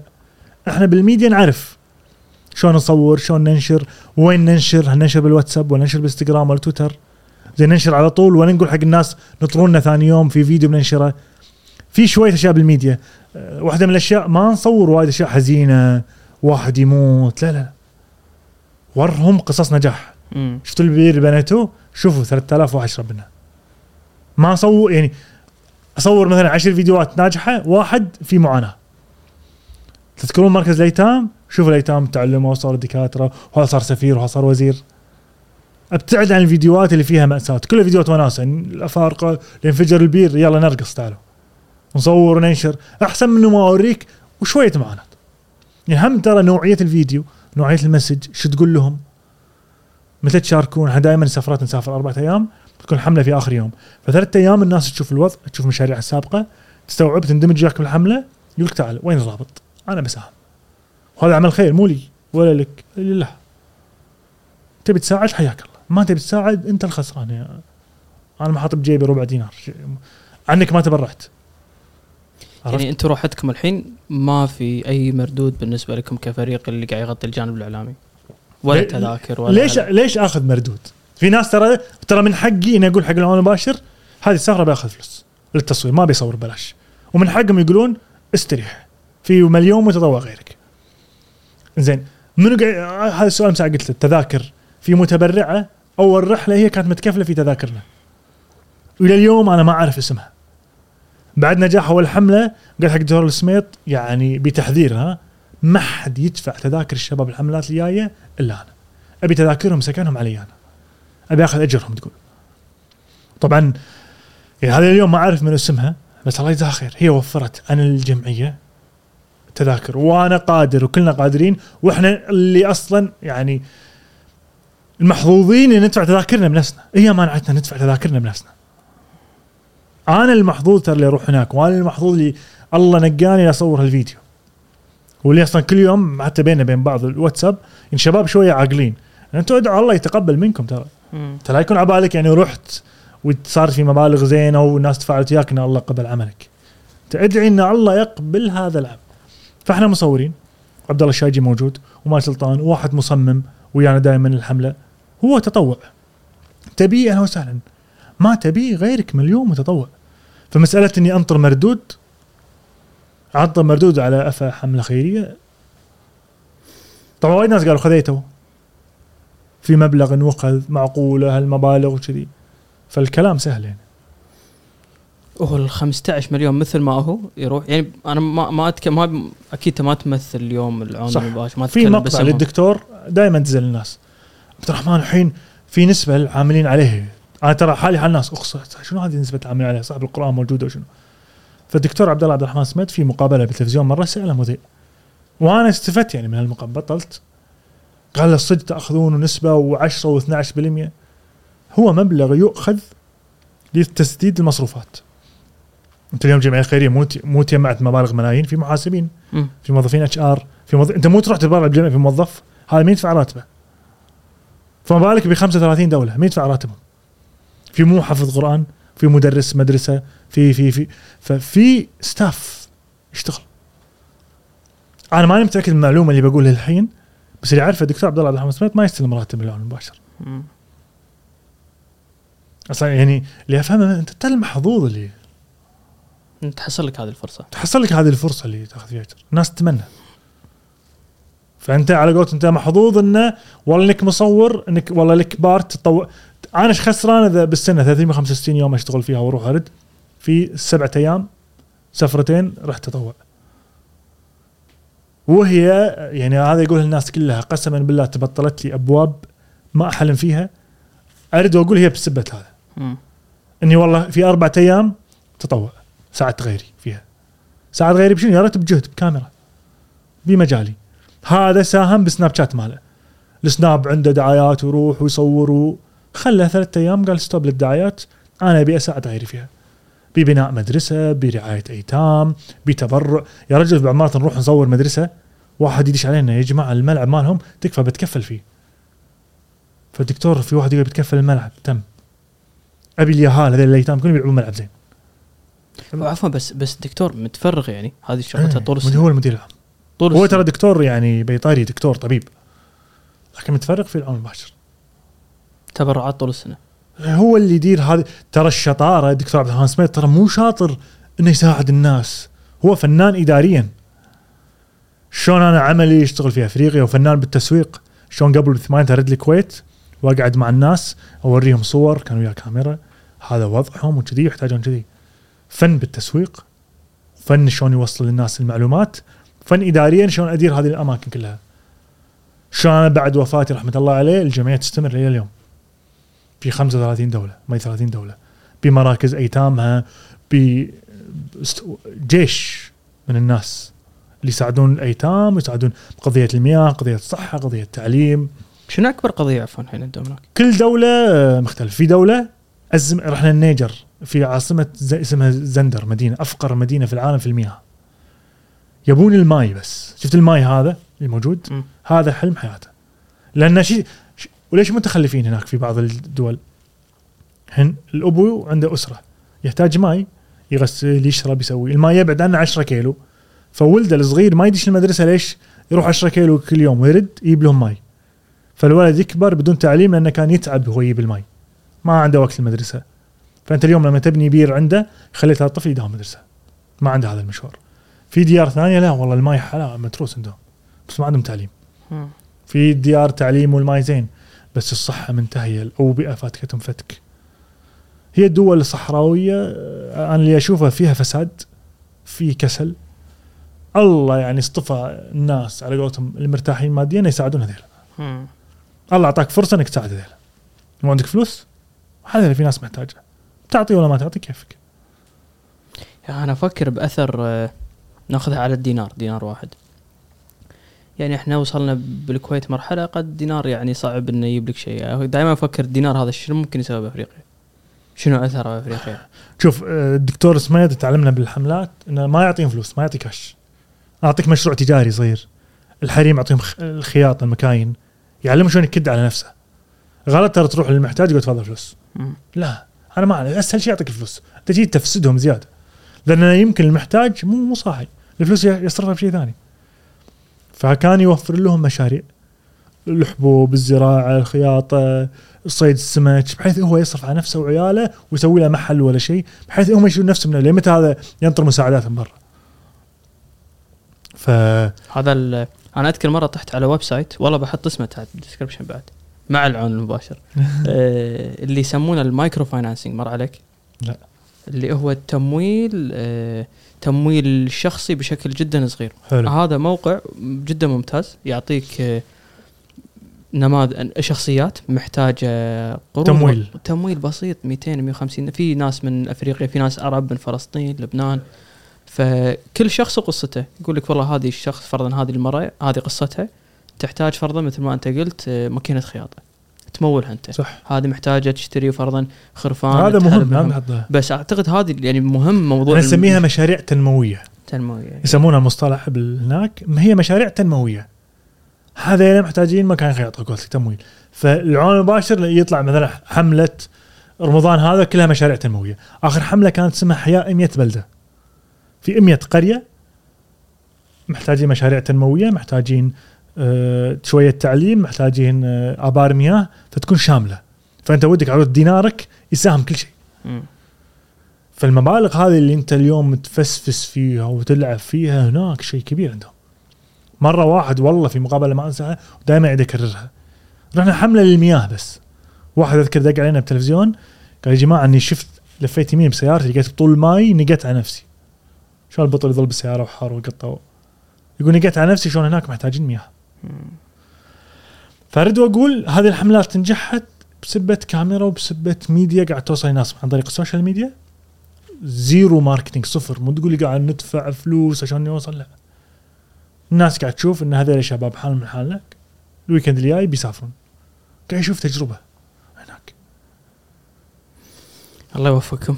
اجمعين مشكور على جهدكم مشكور على والله الشكر آه، لله وللناس. إحنا ولا شيء بدون الناس تخيل نروح حملة إحنا وما يتبرع راح نكون فش فشلنا في هذه الحملة.